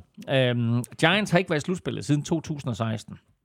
Og meget symptomatisk for det her hold, der nu altså har spillet sig i slutspillet med Brian Dable som førsteårs head coach, så var det Landon Collins, som jo også var hos Giants i netop 2016, der scorede på en pick 6 til 20-3, øh, og derfra der så Giants ikke tilbage. Nej. Og du siger det jo selv, altså nu er Giants med i slutspillet for første gang siden 2016, og her kan vi vel roligt uh, tage hatten af for Brian Dable, uh, der kan tage en stor del af æren for, at Giants igen er et hold, man skal regne med, og for at Daniel Jones, han spiller, som han gør. Uh, Dable må være i spil uh, til at blive coach of the year. Spørgsmålet er bare, hvad han og organisationen stiller op med Daniel Jones. Altså, de samlede jo ikke hans øh, femteårs option op. Nej, men øh, de har så meldt ud i den forgangne uge, at de gerne vil forlænge både ham og Saquon Barkley, som jo begge to har fået øh, liv i karrieren igen med Dable som head coach, så må ikke der er lidt velvilje også til at, at prøve at finde hinanden. Øhm, Daniel Jones bliver nok ikke billig at få på, øh, på kontrakt, og slet ikke nu, hvor han har fået Giants i slutspillet, og lige scorer fire touchdowns her, øh, kaster to og løber to, ikke? Øhm, og så øh, gav Brian Dable ham jo også den nærmest ultimative anerkendelse, da han skiftede ham ud i fjerde kvartal, mm. og han så fik stående ovationer fra publikum ja. på MetLife Stadium. Det er altså øh, det er en helt, helt anden holdning til ham og til Giants. Det er gået hurtigt, ikke? Det er gået rigtig hurtigt. Uh, John Mara, uh, Iron, uh, sagde i også efterfølgende, at der er en helt anden stemning. Normalt, når han gik ud på P-pladsen, så stod der folk og råbte af ham, sell the team, sell the team. og der var de helt opringet, we're going to the playoffs! så de er jo sikkert slutspilsplads nu med sejren her. Ja, præcis. Colts, øh, de skal ikke i slutspillet. De er 4-11 og 1. Øh, nu mangler de så kun at, at spille mod Texans. Øh, har en, en klar fornemmelse af, at, at de sådan set egentlig bare gerne vil have den kamp overstået, fordi det har, for nu at sige det pænt, været et rigtig skidt år for Colts, der har skiftet quarterback flere gange i løbet af sæsonen. Der var så også kostet Frank Reich jobbet som head coach. Et anus horribilis i Indianapolis. Jeg vil sige det igen. Et lortår. Apropos anus. Nå, øh, forfærdelig sæson, hvor jeg hørte en lokal journalist, der har dækket Colts i 30 år, sige, at det her, det var det værste Colts-hold, han har set. Øh, uh, quarterback, uh, øh, quarterback-karusellen i Indy har jo været en joke, uh, og her tog den jo så en ekstra drejning, da Nick Foles startede, men blev kørt fra banen med den der ribbeskade der, og så kom Sam Ellinger ind, der jo tidligere afløste Matt Ryan, som var udset til redningsmanden, den quite work out that way. Um, men hey, de drafter i, uh, i, i top 5, så uh, kan de måske tage en quarterback, og så må vi håbe, at de beskytter ham bedre, end de gjorde med Andrew Luck i sin tid. Ja, det er nok en meget god idé. Colts er altså 4-11-1. De får besøg af Texans. Giants er 9-6-1, og de spiller ud mod Eagles. Og så tog vi jo begge to uh, Commanders i picks i sidste uge, da vi valgte kampe, og det gjorde vi jo ikke mindst, fordi Commanders i den grad havde noget at spille for. Uh, det var så en øh, uh, halsløj indsats, så Browns kunne notere en sejr på 24-10 på udebane, uh, efter at der heller ikke var ret meget, der fungerede for dem i første halvleg. Men i anden halvleg, der kom der mere gang i angrebet, og til Sean Watson, han fik spillet sig op med tre touchdowns, og sammen med Nick Chubb, der stod han for 273 af de 301 total yards, som Browns havde på angrebet. Ja, men når du siger det på den måde, så gør du også det Sean Watson lidt en tjeneste. Fordi øh, han, ramte på, han ramte på 9 ud af 18 kast. Sådan, sådan er jeg. Jeg er en flink fyr. Du, du er sgu en flink fyr, det vil sige. Det, det, er det nye 223? Jamen, sådan, jeg har altid været en flink fyr. Ja, ja. ja nå. Øh, det er Sean Watson, han sender sin tak. Um, han ramte kun på 9 ud af 18 Det så kast. ikke godt ud i første halvleg. Han Nej, spillede sig op i anden halvleg, ikke? Jo, jo. Altså, han kaster på 169 yards, hvilket jo ja, ja. set over 60 minutter på ingen måde er prangende. Um, men til gengæld, så var hans tre af hans ni completions, de var touchdowns. Ikke? Altså, så, så kan han holde det der snit der med, øh, med at, at ramme touchdown på en tredjedel af sin kast, så, okay. eller, eller sin completion, så går det sgu meget godt. Øhm, der var to til Amara Cooper. Øh, og jeg vil også sige, at hvis det var en forsmag på, hvad Watson har i armen, og hvad det samarbejde kan blive til mellem de to, så kan det godt blive ganske interessant at være i Cleveland til næste år. I forhold til Commanders, øh, så havde øh, Ron Rivera jo øh, besluttet at starte Carson Wentz i stedet for Taylor Heineke. Det var måske ikke verdens allerbedste idé. Wentz havde i hvert fald en, en skidt dag på kontoret, blandt andet med tre interceptions. Og må ikke, Elming, at Øh, Commanders allerede er i gang med at se frem mod offseason og næste sæson, altså har på fornemmelsen, at de måske godt kunne tænkes at gøre et eller andet på quarterback. Det kommer de helt sikkert øh, til at gøre, og det her var jo en, en, en katastrofal øh, beslutning at starte Wentz, som jo blev buet fra banen flere gange, og publikum jo mere eller mindre takfast råbte på øh, Taylor Heineke. Øh, vi ved jo ikke, om det havde været bedre øh, med Heineken, men med Wentz var i hvert fald ikke god. Øh, og med Packers sejr over Vikings, så er Washington jo faktisk helt ude mm. af kampen om slutspilspladser. Og hvad der er endnu vildere, det er jo, at Ron Rivera indrømmede i går, at han ikke var klar over, at det var et muligt scenarie. Altså, hvad fanden? Jeg, jeg, jeg så det godt på den, øh, på den der preskonference. at han bliver spurgt til, om han var klar over, hvis det gik sådan og sådan, at øh, så var de inde eller ude. Lions Der vinder. var et stort spørgsmål. Lions vinder. Packers vinder. Dermed er Washington ude, fordi de selv taber til Cleveland. Så siger han så, at vi har slet ikke, vi har slet ikke regnet med at tabe til Cleveland. Og det er også fair nok, fordi vinder de det, så er de selvfølgelig stadigvæk i live og sådan noget. Nu taber de, og så går de andre resultater, som de går, og så er Washington ude, og Ron Rivera indrømmer at kunne hjælpe med, at han ikke var klar over, at det var et muligt udfald. Det kan jeg slet ikke komme over. Nå. De kommer helt sikkert til at kigge efter en quarterback, både i free agency og i draften. Nu har de i to år været mindre heldige med Fitzmagic og Wentz, så nu skal der ske noget, og det skal der, der skal ske noget, mens de har et godt forsvar, og faktisk nogle ret fine offensive våben at lege med. Ja, præcis. Commanders, de er 7-8-1. De får besøg af Cowboys. Browns er 7-9, og de spiller ud mod Steelers. Og så er vi videre til Lions øh, overbevisende sejr på hjemmebane med hele 41-10 over Bears, og den sejr, den kom jo blot en uge efter, at Lions de tabte til Panthers på udebane. Og med sejren, der holder Dan Campbells tropper liv i slutspilstrømmene, og endnu en gang så spillede Jared Goff en rigtig flot kamp, og de gjorde øh, rookie defensive end Aiden Hutchinson så også. Ja, og det vilde af det hele, det er jo, at de har to rookie defensive ends, der gør det godt. Vi har ikke rigtig talt om James Houston, men han har godt nok fået en vild NFL-debut. Han spillede ikke i de første 10 kampe af sæsonen, men siden han kom ind, der har han været vild. Øh, 6 kampe spillet, 8-6. Søndag laver han 3-6 og fremtvinger en fed fumble, hvor han fanger Justin Fields bagfra. Øh, Hutchinson øh, er et monster, øh, blev draftet som nummer to i år.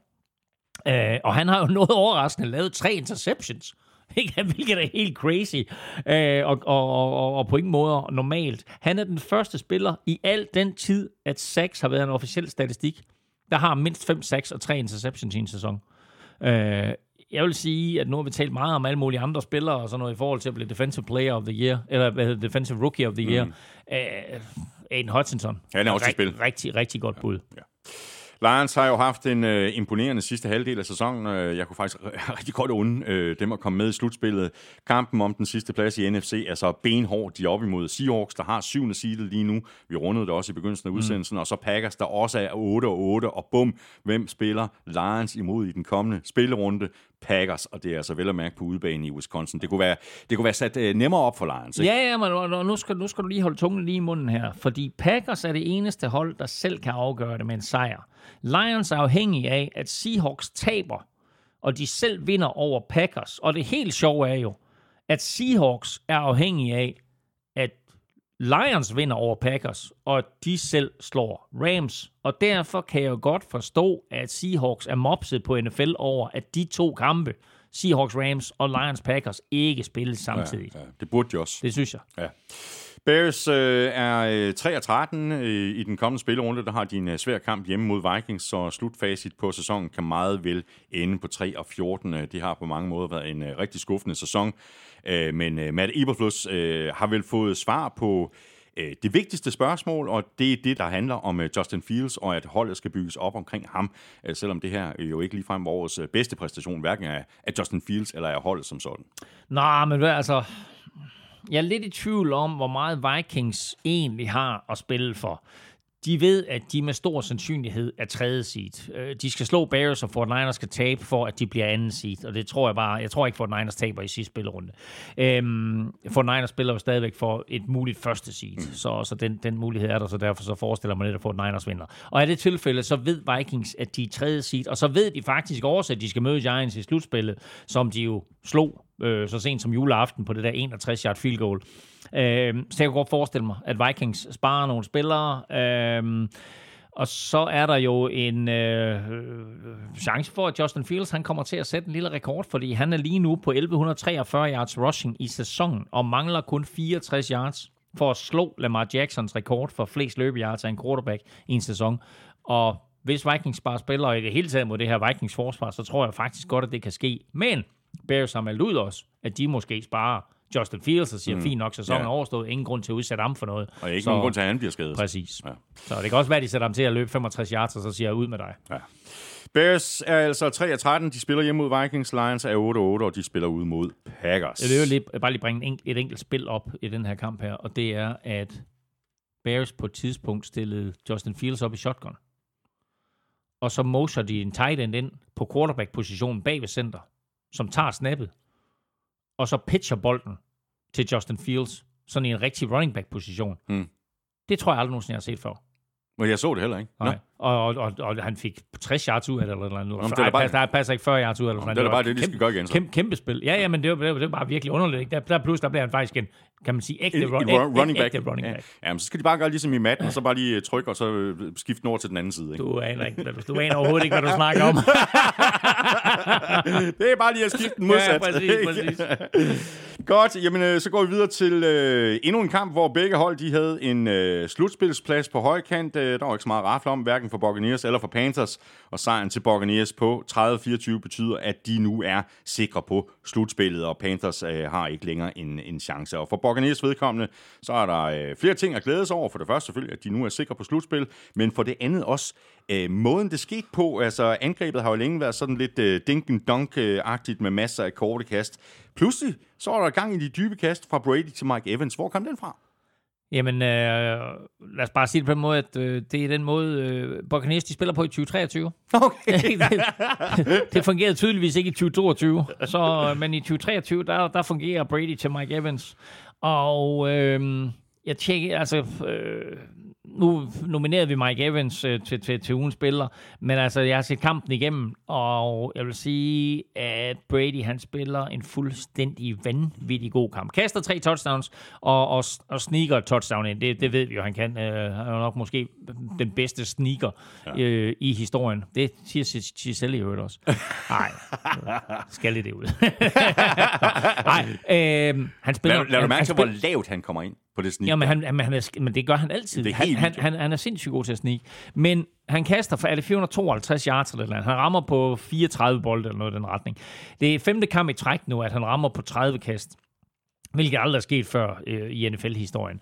Øhm, han rammer de der tre dybe til Mike Evans. Derudover, så fordi Mike Evans lige pludselig får succes, så bliver der plads også til, til Chris Godwin med flere. Og en af de ting, jeg synes, jeg lagde mærke til her, det er, at Brady har i hele sæsonen, også der, da jeg tidligere på sæsonen kaldte ham færdig, der har han, og, og jeg tror også, jeg sagde dengang, at det virkede jo mærkeligt at sige, at han så bange ud. Men i den her kamp, der så han ikke bange ud. I den her kamp, der blev han stående inde i lommen. Han holdt på bolden. Han lignede en ung quarterback med tro på, at den offensive linje nok skulle beskytte ham. Og så leverede han de der dybe bolde, hvilket betød, at Mike Evans fik tid til at løbe sig fri dybt. Mm. Øh, og det synes jeg bare var en kæmpe forskel.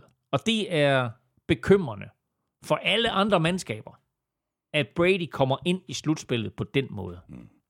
Og så er der vel øh, samtidig også øh, god grund til at rose Buccaneers forsvar, ikke mindst i forhold til at få stoppet øh, løbet.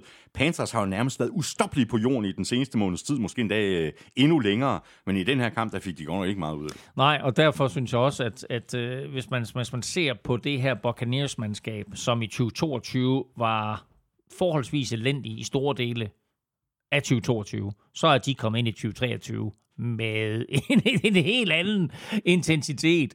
Og øh, nu er nu er spil U18, nu er den lidt ligegyldig. Brady har sagt, at han gerne vil spille. Det er ikke sikkert, at, at øh, han får lov til det. I øvrigt var det her øh, også øh, fejringen af Bruce Arians, øh, som blev indlemmet, som bare det 14. medlem nogensinde i, i Tampa Bay's øh, Hall of Fame. Øh, jeg tror, han hedder Ring of Fame, øh, og får sit navn op på stadion og så videre. Så han kunne se øh, Brady til Mike Evans fungere igen, og han kunne se det her forsvar fungere mm. igen. Så det her, det var en helt støbt indsats fra, fra Buccaneers på et niveau, som vi slet ikke har set i år. Eller, vi har, vi har ikke set det i år, men vi har ikke set Altså, det i den her sæson. Ja, præcis. Nu er det jo ikke den, øh, den store hemmelighed, at det aldrig har været sådan den øh, allerstørste fan af Sam Darnold. Øh, synes nu egentlig, at han, han spillede en, en, en fornuftig kamp øh, her. Øh, 23 af 37 for 341 yards og tre touchdowns, og ja, så fumblede han også og kastede en interception. Men hvordan ser du øh, hans øh, chancer for også at være starter i øh, Carolina næste år? Han er jo free agent, når vi rammer øh, Hans, han, hans interception, vil jeg lige sige, var uheldig. Hans fumble var på ingen måde hans skyld. Øh, der bliver rookie tackle. Ikke Iguano fuldstændig blæst bagover, og, og Sam Darnold når aldrig at se, hvad der kommer. Super uheldigt, fordi ellers så har Panthers en ret god chance for at vinde den her kamp. Sam Darnold har spillet nogle virkelig gode kampe her på det sidste.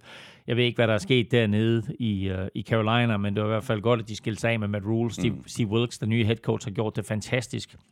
De har sagt farvel til Robbie Anderson, de har sagt farvel til Christian McCaffrey, som sagt, Matt Rule væk. Øh, Og lige pludselig så ser vi altså et mandskab her, som især defensivt er virkelig, virkelig gode. Offensivt stadigvæk har nogle mangler, men jeg synes, Sam Darnold har gjort det rigtig godt. Og han har faktisk gjort det så godt, så han måske burde få chancen for at fortsætte med at være quarterback øh, for Carolina Panthers. Øh, han har det her Panthers hold meget, meget tæt på at slå øh, Buccaneers. Det lykkedes dem ikke til sidst, og så er de, så er de jo, som du øh, skitserede, definitivt ude af kampen om slutspilspladser.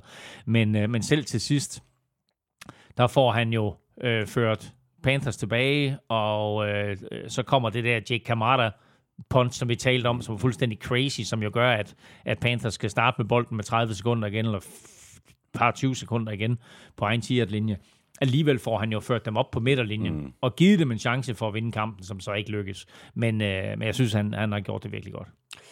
Panthers, de er 6 og 10. De spiller ud mod Saints. Uh, Buccaneers, de er 8 og 8, og de skal til Atlanta og spille mod Falcons. Så er vi videre til kampen mellem øh, Eagles og Saints, og du tog jo Saints i pick, Elming. Det var godt set, fordi de vandt nemlig kampen på udebane med 20-10. Øh, og nu skal Eagles altså lige øh, samle sig sammen her i U18, hvis de vil holde fast i det her første seed, øh, så de kan sidde over i første runde af slutspillet og få hjemmebane. Det er altså ikke øh, helt uvæsentligt. Øh, ikke et ondt ord øh, sagt om, øh, om Gardner Minshew, men øh, det kan nærmest kun gå for langsomt med at få Hurts tilbage på banen, kan det ikke? Jo, og i sidste uge, der fortalte det her med, at Eagles-pressen jo har været hurtigt til at udråbe Gardner Minshew til øh, den bedste backup overhovedet i NFL. Når man, når man ser på, hvad der er kommet ind af backups rundt omkring, så, øh, og vi ser den måde, som Gardner Minshew han spillede på her i weekenden, så vil jeg sige, så er han ikke den bedste backup. Han, han spiller faktisk øh, fornuftigt, men altså, vi må også sige, at Saints forsvar øh, er, er virkelig, virkelig godt, og det der, den der interception af Marshawn Lattimore er helt igennem fabelagtig. Den kunne mange andre quarterbacks også være faldet for. Han lokker simpelthen Gardner Minshew til at kaste bolden, og det bliver så også det, den afgørende ja. scoring, hvor Eagles faktisk har en chance for at komme tilbage. Men ud over det dybe kast, fra Gardner Minshew til A.J. Brown, som blev bescoret på, så har Eagles jo ikke ret meget i den her kamp. Og selv, selv på forsvaret synes jeg jo egentlig, at, at de har udfordringer med, øh, med, med, med det her øh, Saints-mandskab. Og det er klart, at Jalen Hurts giver dem et helt andet aspekt på quarterback, end Gardner Minshew gør. Så nu skal de vurdere, er, er, er, er Jalen Hurts 80% klar? Mm. Er det så ham, der spiller? Ja. Tør de tage en chance med, at han bliver skadet, og så står de uden quarterback i, i, i slutspillet? Eller vælger de at sige, vi håber på, at Giants spare spillere til den kommende runde, fordi Giants absolut indtil har spillet for Giants ved, at de er 6. seed. De, ja, de kommer ikke væk fra det 6. seed. Nå, og det, og det er vel i virkeligheden, altså det er jo helt klart til, til, øh, til, til Eagles fordel, det, at Giants er sikre, og, og, og, sikre på 6. seed. Og, og, og derfor så kan man sige, hvad, hvad, hvad, hvad gør Eagles her? Altså siger de, okay, vi vælger at gå med Gardner Minshew, eller spiller de Jalen Hurts til at starte med, og hvis Giants de så lægger sig fladt ned, så kan de så sætte Gardner Minshew ind. Så mange, mange spørgsmålstegn her. Nu er uh, Saints uh, øh, 7-9. Uh, øh, de mangler Panthers i u 18. Uh, øh, de har vundet deres sidste tre kampe, og vil sikkert gøre, hvad de kan for at få lukket ordentligt ned for den her sæson. Uh, er vi blevet klogere? Er Saints uh, blevet klogere på, hvad de gør på quarterback? Uh, kæmpe spørgsmålstegn før sæsonen med James Winston og Andy Dalton. Og det spørgsmålstegn, det står der vel stadig her med den ene fod inde i offseason? Det skulle have været James Winstons sæson, men han bliver skadet, og så kommer Andy Dalton ind, og så øh, ender det jo med, at Andy Dalton han overtager quarterback-værvet. Øhm, der, der, der, er flere, der, der, der er større spilmuligheder i James Winston, men også større usikkerhed omkring ham. Øh, Andy Dalton er en, en, en anden type quarterback, men altså, jeg forestiller mig ikke, at nogen af de to Ja, det ved jeg ikke. Det kan godt være, der er en af dem, der kommer til at starte næste år. Det er der jo nok. Øh, men altså, de, de skal helt sikkert også ud og kigge øh, efter en anden quarterback. De har... Og Derek det, Carr.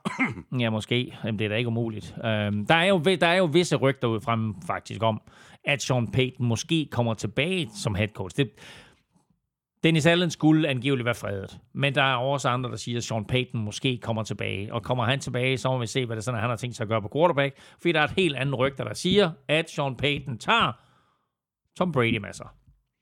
Fordi Tom Brady er free agent. Ja. Og det kunne være sjovt. Det Men kunne altså, være rigtig ja, sjovt. Så ja. men det, er, det, det er en helt anden historie. Jeg vil sige, det er pisse ærgerligt for Saints, at de vinder den her kamp, og ingenting får ud af det.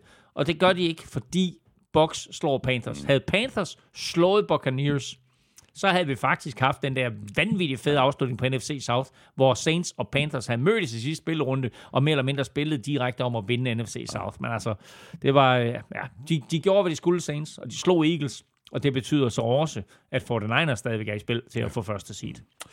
Eagles er altså 13 3. De spiller hjemme mod Giants. Saints er 7 9, og de får besøg af Panthers. Og øh, Raiders, de havde besøg af 49ers, så den kamp den blev noget mere spændende og øh, tæt, end jeg havde sat sig på på forhånd. Og den var faktisk så tæt, at den gik i overtime 34-34, og her afgjorde 49ers kampen med et øh, field goal til øh, slutresultatet 37-34 efter en øh, interception kastet af Jared Stidham, som øh, øh, Josh McDaniels jo havde, havde besluttet at starte i stedet for Derek Carr. Stidham spillede faktisk en, en, en fremragende kamp, synes jeg, på trods af interception i overtime og den interception, som han, øh, han kastede i den øh, regulære spilletid. Men ellers øh, synes jeg en meget, meget overbevisende og imponerende debut til, øh, til Stidham. Han var øh, fantastisk god kastet for 365 yards, kastet tre touchdowns. Den måde, han bevægede sig mm. i lommen og uden for lommen, og hele tiden holdt fokus ned ad banen, der lignede han ikke en quarterback, der havde siddet 15 kampe på bænken. Øh, og, og, og så bare sådan lige bekastet for løverne. Der lignede han en NFL-starter. Ja. Og det må jeg sige, at det imponerede mig. Den måde, som han og Raiders i det hele taget øh, havde styr på det her 49ers forsvar. Ja, det kan vi lige det vende var, tilbage til. Det var ja, meget overraskende. Ja, ja, det er vildt. Øhm, så vil jeg sige en fyr som, øh, altså hvis vi går på den anden side af bolden, Christian McCaffrey. Hold nu kæft en tilføjelse, han har været til øh, det her 49ers mandskab. Vi talte igen om, hvem vi skulle nominere til ugens spiller. Jeg sagde, hvad med Christian McCaffrey? Um, og han blev sådan sorteret fra. Men han er så vild. Og jeg elsker at se den måde, han spiller på, fordi for det første, så får han næsten altid det optimale ud af given play. For det andet, så har han, jeg tror på engelsk, der kalder man det twitch, og det svarer på dansk til spændstighed, eller sådan en eller anden form for fjeder i fødderne, ikke? Den måde, han sådan bare sådan hopper sådan lidt ligesom sådan en kenguru, sådan dum, dum, dum, altså, mens han løber. Det er så vildt at se på. Hans, hans cuts, hans eksplosivitet, den måde, han passer ind i det her Han passer på, nemlig perfekt løbe, ind i Kyle Shanahans angreb. og kastemæssigt. Ja. Altså, det er den mest perfekte brik overhovedet, ja. ikke? Og Debo Samuel var jo igen ude, mm. kommer måske tilbage til piloetten, og gør han ikke, så kommer han tilbage til slutspillet det her, har du hørt mærke til, Fort Niners øverst på midt momentometer i sidste uge. Ja, og det, øh, ej, det er også efter otte sejre i træk, så var det svært at, at placere dem øh, længere nede, var det ikke? Ah, så mange sejre er det vel ikke i træk. Ja, nu er det ni, ikke? Er det det? ja, det er det. Godt. Øh, jeg vil godt lige vende tilbage til, til, til Raiders og, og, og den her beslutning, som øh, McDaniels øh, traf øh, om at, at starte Stidham øh, i, i, i stedet for Derek Carr. Det var mm. jo ikke en beslutning, der sådan var specielt populær i øh, blandt øh, Raider-fans. Men må ikke, at de har det bedre med, med den beslutning nu? Altså, hvor de har set øh, Stidham på banen, har set, at der måske er øh, potentiale også i forhold til næste sæson. Og der var han til Adams. Han lignede mere eller mindre en spiller, der ikke har lavet anden at gribe bolde for Stidham. Og der var han til Adams blev hævet ind til Raiders for, at han kunne komme til at spille fodbold med sin gamle college quarterback. Nu er hans gamle college quarterback fyret og var ikke engang med øh, i, i kampen her. Øh, I stedet for, så kastede Jared Stidham bolden til Davante Adams, og Darren Waller så fantastisk ud også. Mm. Men jeg vil sige, to eller tre af de der catches, der Davante Adams han laver, de er fuldstændig vanvittige. Hans touchdown, hans første touchdown, er crazy.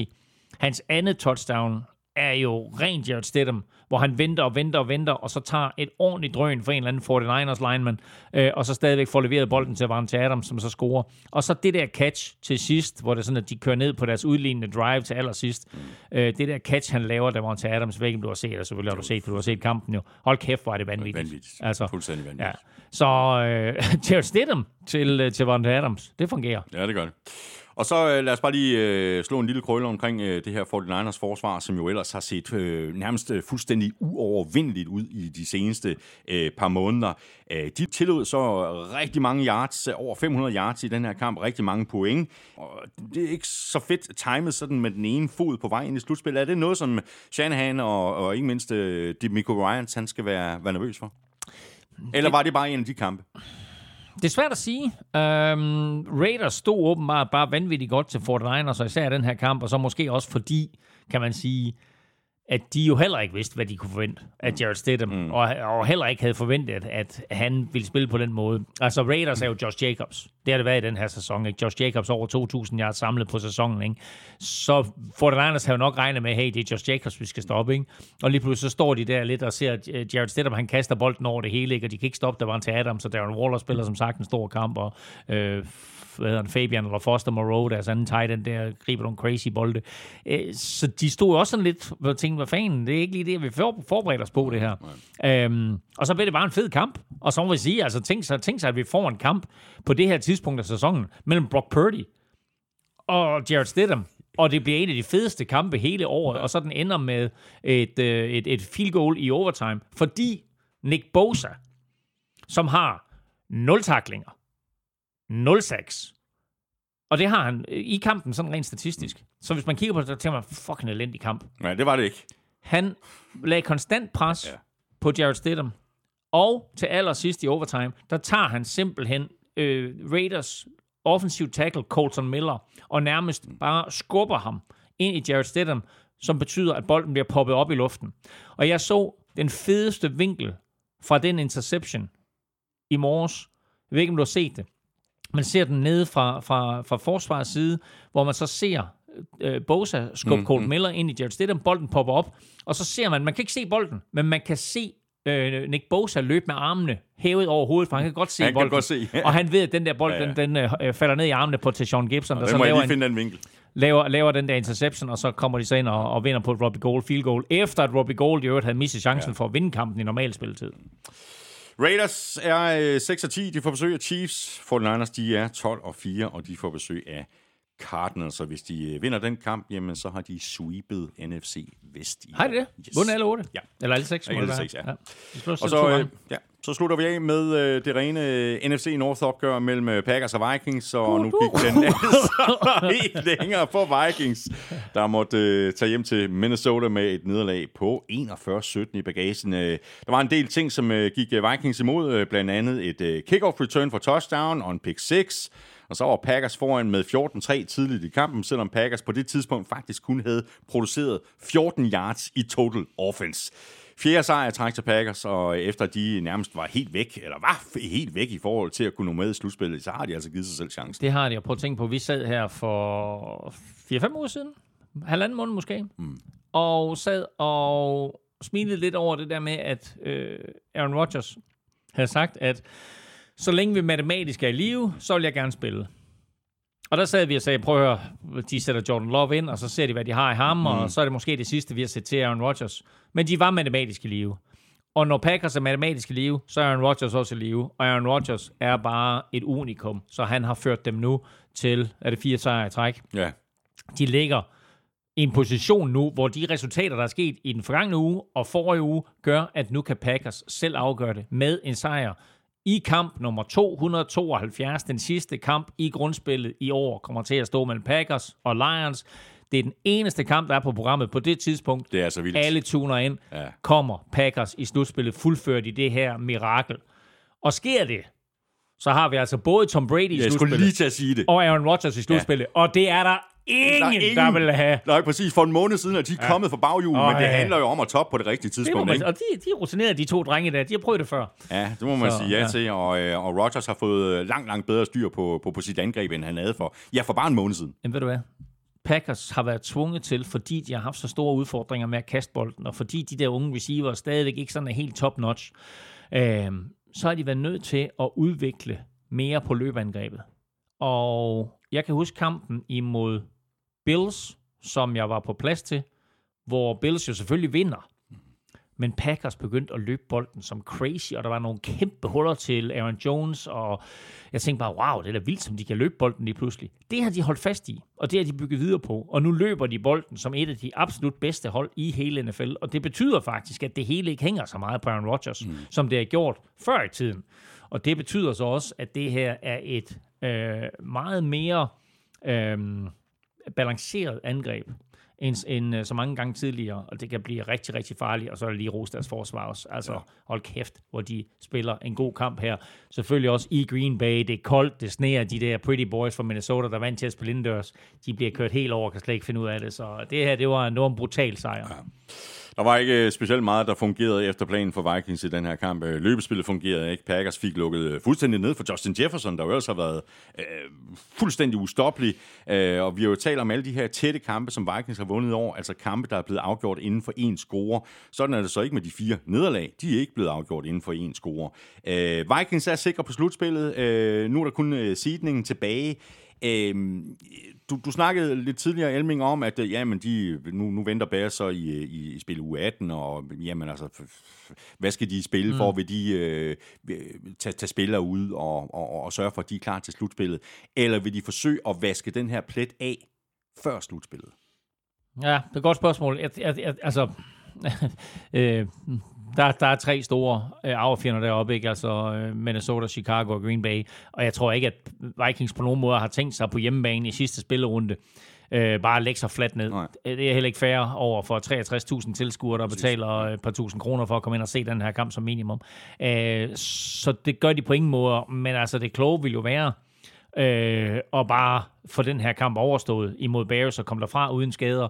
En af de meget afgørende faktorer for, at Vikings øh, taber stort til, til, til Cowboys og taber stort til Packers, øh, det er jo det faktum, at de har nogle ganske øh, alvorlige skader på den offensive linje. Garrett Bradbury i midten på center har været ude øh, sidste måned til halvanden der er en lille forhåbning om, at han kommer tilbage til slutspillet, men han kommer i hvert fald ikke tilbage til Bears-kampen. Og så lider de også en øh, skade til deres øh, øh, højre tackle, Brian O'Neill, som er så alvorlig, så han øh, formodentlig er færdig for resten af sæsonen, og det er bare ikke skide godt øh, for Vikings at gå ind i slutspillet på den måde. Så Kevin O'Connell har også været ude at sige, at han formodentlig henter en eller to nye offensive linemen ind øh, inden playoffs. Og de skal altså lige køres ind, så Uh, altså, vi kan godt se dem måske komme på banen allerede Ja, mod ja. Chicago, øh, eller i hvert fald give dem øh, 14 dages træning inden den første øh, slutspilskamp.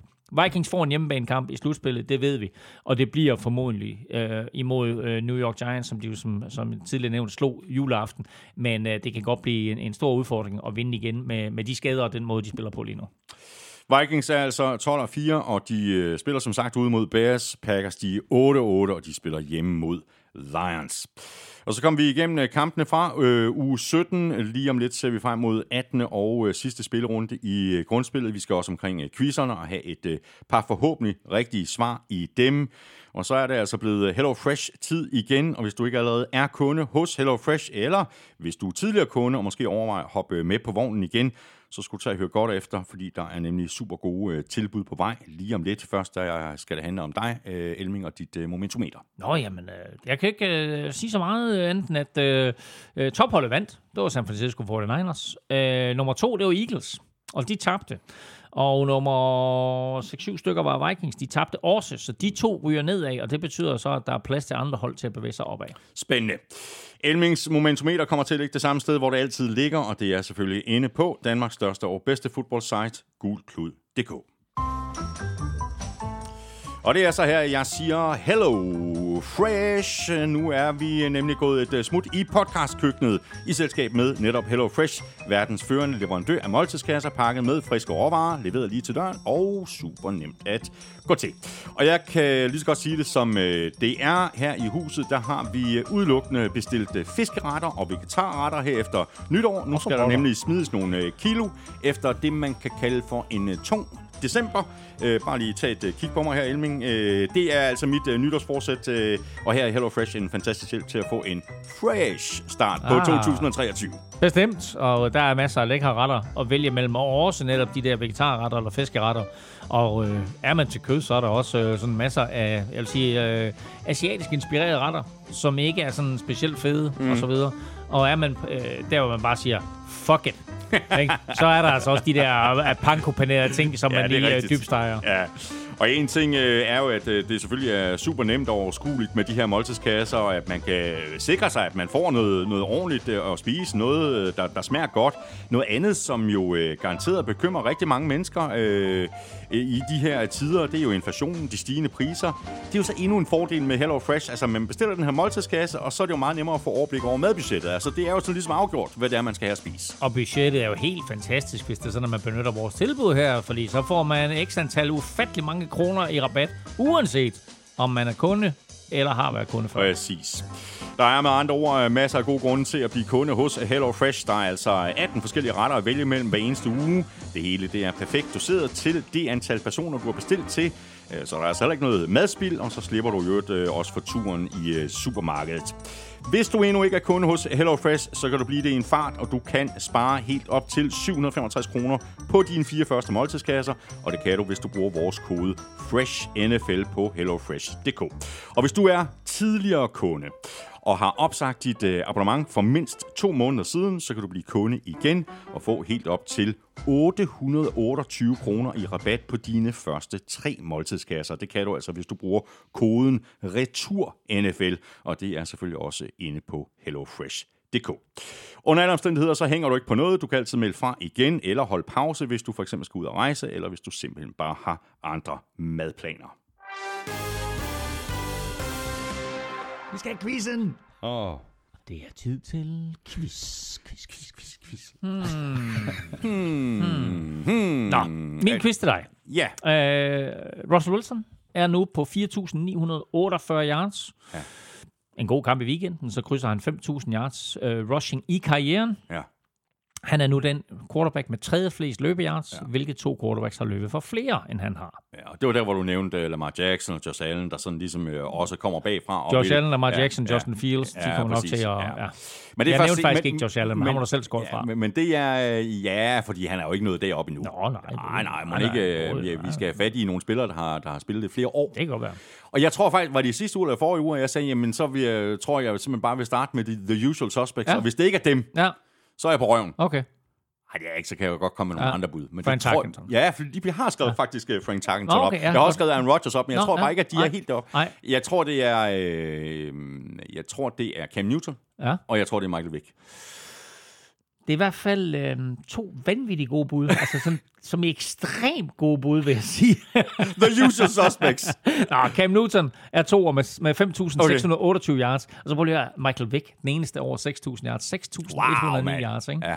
Så, men, Men han var, han var jo også en revolution. Altså, han var en regulær revolution, da han Ja, kom ja, ind det i kan man ikke? sige. Ja, men det var han. Altså, ja, jo, ja. Altså, der var jo også... Jamen, altså, prøv at der har jo været spillere igennem tiden, som bare har været sådan øh, anderledes, Ja. øh, og, og, og derfor øh, måske har imponeret os mere. Altså, Frank Tarkenton nævner du, kender man ikke ham, så er han Vikings quarterback i 70'erne, øh, og selv når han kastede, så løb han jo rundt ned i backfielden, inden han øh, slyngede bolden afsted. Så var der Randall Cunningham, Ja. så var der Steve McNair, mm. ikke? Der var Steve Young, Mm. Øh, altså, som jo alle sammen havde det der aspekt. Øh, og så, så har vi så set den her nymodens øh, type af quarterback, som måske nok startede med, med Michael Vick. Og nu får vi flere og flere ind af dem i form af Lamar Jackson og Justin Fields, ikke mindst. Så er der selvfølgelig en Josh Allen, som er sådan øh, speciel spiller på, på grund af sin størrelse, selvfølgelig. Ja. Øh, men Michael Vick, den eneste med over 6.000 yards. Wow. Så var der mit øh, spørgsmål til dig, det gik jo på øh, Daniel Jones, øh, der er med i en øh, lille øh, klub, hvor der er øh, tre andre aktive quarterbacks. Altså en, en klub, hvor man har spillet to kampe, øh, hvor man har scoret to eller flere touchdowns på jorden, samtidig med, at man har kastet to eller flere touchdowns. Ja. Og det er altså aktive Ja, quarterbacks. og jeg, jeg, jeg prøver på at, at gå lidt med nogle af de samme navne, som lige har fat i dem. Det, kan, det kan jeg godt forstå. Lamar Jackson. Øh, nej, det er Nej. ikke korrekt. Russell Wilson. Heller ikke korrekt. Nej! Pis! Nå. Jamen, hvor- hvorfor sagde du så? Det kan du godt forstå. Uh, Nå, men fordi vi har, lige, vi, har, vi har lige snakket om en af dem. Aaron Rodgers. Yes, Okay. Det, var- og hvor mange sagde du, jeg skulle op på? tre. Du er godt undervejs. Og så har vi lige snakket om den anden. Mm. Tom Brady. Nej. Nå. Vi har lige talt om ham, den anden. Hvornår lige?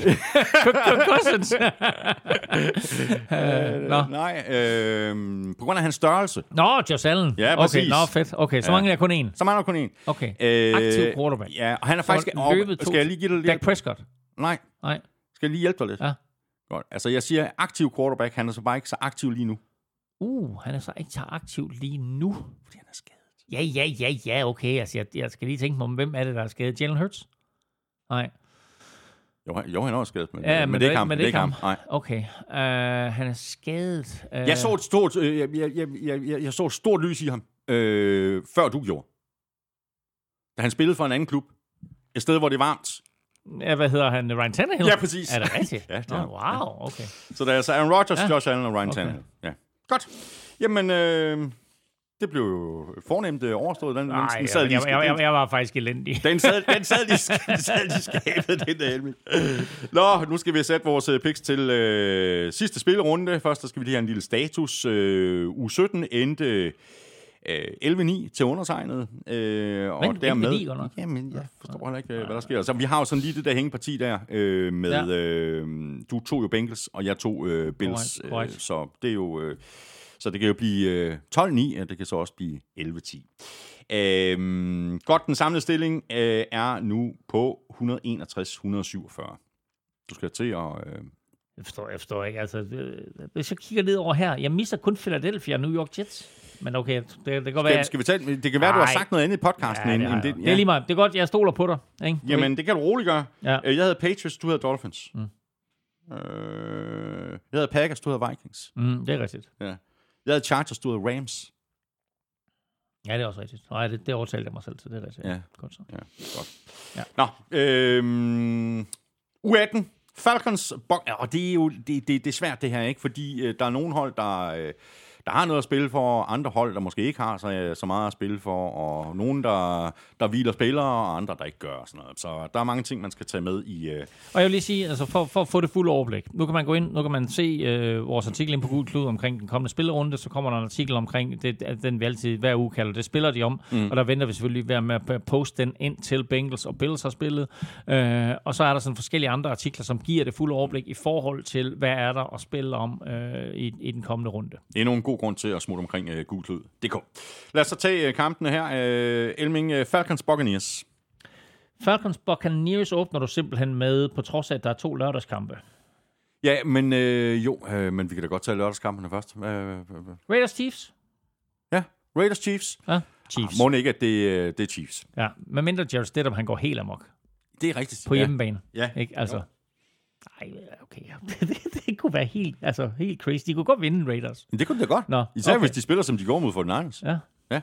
Nå, og så Jaguars Titans. Ja, Jaguars. Jeg siger også Jaguars. Sådan. Godt. Så er vi enige om øh, de to øh, lørdagskampe, og så tager vi Falcons Buccaneers. Så tager vi Falcons Buccaneers. Der siger jeg...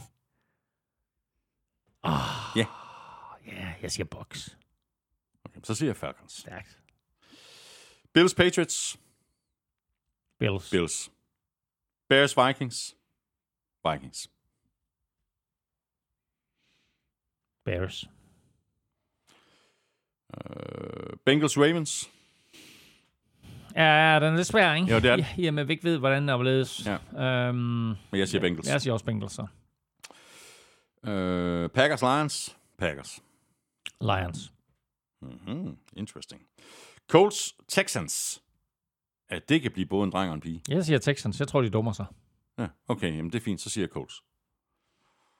Altså, det er vildt at sige, ikke? At de, jeg tror, de vinder. Jeg tror, de dummer sig. Ja, ja, men det er på grund af sådan draften. det jo, Ja, ja. ja, ja. Øhm, Men, men, men også sige, okay, nu har jeg sagt, Bears vinder over Vikings. Mm-hmm. Så er en Texans sejr over Colts lige meget. Fordi så har Bears stadigvæk en sejr mere. Ah, men så dummer de sig ikke. Så dummer de sig ikke, ja. Øh, Dolphins Jets. Dolphins. Dolphins. Nej. Ja, det, altså, uh, ja, jo. Ja, altså, Jets er ude, jo. Jets er ude. Ja, ja. Saints Panthers. Saints. Ej, ved du hvad, jeg siger sgu Jets før. Jeg, jeg, tror, jeg tror, Jets slår Miami. Jeg tror, Miami, de er helt væk. Så, Tror du det? Ja, ja. Du tror simpelthen, Det er de øh, det er slutter sæsonen med seks nederlag? jamen, det gør et af, et af de to hold. Ja, det er rigtigt. Det er, ja, to, det er to hold, der har tabt fem kampe ja, i det træk, der mødes. Ja, de er begge to. Ja, så, nå. Nå, du tager Jets. Ja, jeg tager In- Jets. Interessant. Ja, hvad kommer så til? Saints Panthers, der siger jeg Saints. Og jeg siger Panthers. Det kan jeg godt forstå, du gør. Ja. Eagles Giants. Eagles. De har, de har første side Ja, at de, spille de, for. har også. ikke, ja, og de, Giants de har ikke noget at spille meget, for. meget mere at spille for Eagles, ja. Øh, hvorfor sidder jeg overbevist dig om det? Det ved jeg ikke. Tag nu Giants, du tosser med Giants. Ja, ja, ja men, men jeg tror, at Eagles vinder. Steelers Browns. Steelers. Ja, Steelers, Steelers skal vinde for at komme i Ja. slutspillet, men uh, Commanders Cowboys. Cowboys. Ja. Har, de, øh, har de noget alvorligt at spille Ja, ja, hvis Eagles taber, så kan, Ja, det er rigtigt. hvis Eagles taber, så kan Cowboys stadigvæk vinde uh, NFC Fint. East. Så, så fik du overbevist mig. Jeg tager også Cowboys. Nej, lad nu være med det. Jeg havde taget Cowboys. Mm. Øh, Broncos Chargers. Chargers. Ja, Chargers. Så mangler vi to kampe, øh, og det er de to NFC Vest øh, kampe. Seahawks Rams. Seahawks. Seahawks. De har alt at spille for. Ja, ja. Og så øh, 49ers Cardinals, der siger jeg 49ers. 49ers. Sådan. Så kom vi øh, godt igennem. Øh, Sådan. Tak for det, Emil. Godt at have dig tilbage i Studie 1. Øh, godt nytår. Og i lige måde, øh, skønt at være her. Øh, skønt at være i 2023. Og øh, nu har vi, har vi en sidste spilleuge i grundspillet, øh, hvor en masse ting skal sættes på plads. Og så tror jeg, at vi får et vanvittigt fedt slutspil. Og især vil jeg sige, at den måde, som det lige nu ser ud til, at det hele det kommer til at se ud i wildcard-weekenden, eller super wildcard-weekenden, som NFL ynder at kalde den. Der kan det godt blive nogle øh, rigtig, rigtig interessante ja. kampe. Ja, det gør det virkelig. Tak for det. Også tak til dig, fordi du lyttede med. Hvis du synes om det, vi laver, så skulle du tage og stikke os en anmeldelse af fem store stjerner. Et af de steder, det er muligt. Det kunne for eksempel være i uh, Apple Podcast eller i Spotify. Anbefaler os også øh, gerne til alle dine venner, og husk, at du kan støtte os på øh, tier.dk, titaler.dk. Du kan også bare trykke på linket øverst på nflshow.dk. Det ligger lige ved siden af linket til shoppen, hvor du køber lidt af vores merchandise. Tak til alle, der har handlet. Tak til alle, der støtter. Vi kunne ikke gøre det uden jeres hjælp, og vi kunne heller ikke gøre det uden hjælpen fra vores øh, faste partnere fra Tafel og Otted fra Danske Licensspil. Husk at støtte dem. De støtter nemlig os, og i forhold til Otted. Husk, at man skal være minimum 18 år og spille med omtanke. Har du brug for hjælp til spilafhængighed, så kontakt Spillemyndighedens hjælpelinje Stop Spillet eller udluk dig via Rufus. Regler og vilkår gælder. Det gør de nemlig, og regler og vilkår gælder også på HelloFresh.dk. Husk, at øh, du lige nu kan få helt op til 765 kroner i rabat på dine fire første måltidskasser, og det kan du, hvis du bruger vores kode FRESHNFL på HelloFresh.dk. Og hvis du er tidligere kunde og har opsagt dit abonnement for mindst to måneder siden, så kan du blive kunde igen og få helt op til 828 kroner i rabat på dine første tre måltidskasser, og det kan du altså, hvis du bruger koden RETURNFL ud i et, og det er selvfølgelig også på HelloFresh.dk. Vi er tilbage, Elming og jeg, helt fresh igen i næste uge. Hvis du vil i kontakt med os, hvis du har spørgsmål eller kommentarer, så kan du fange os på Twitter, Facebook og Instagram, og du kan også række ud efter os på mailsnablag.nflshowet.dk. Følg Elming på Twitter på snablag NFLming, Michael Følg på snablag Thomas Kvartrup. Øh, tak for nu, vi høres ved.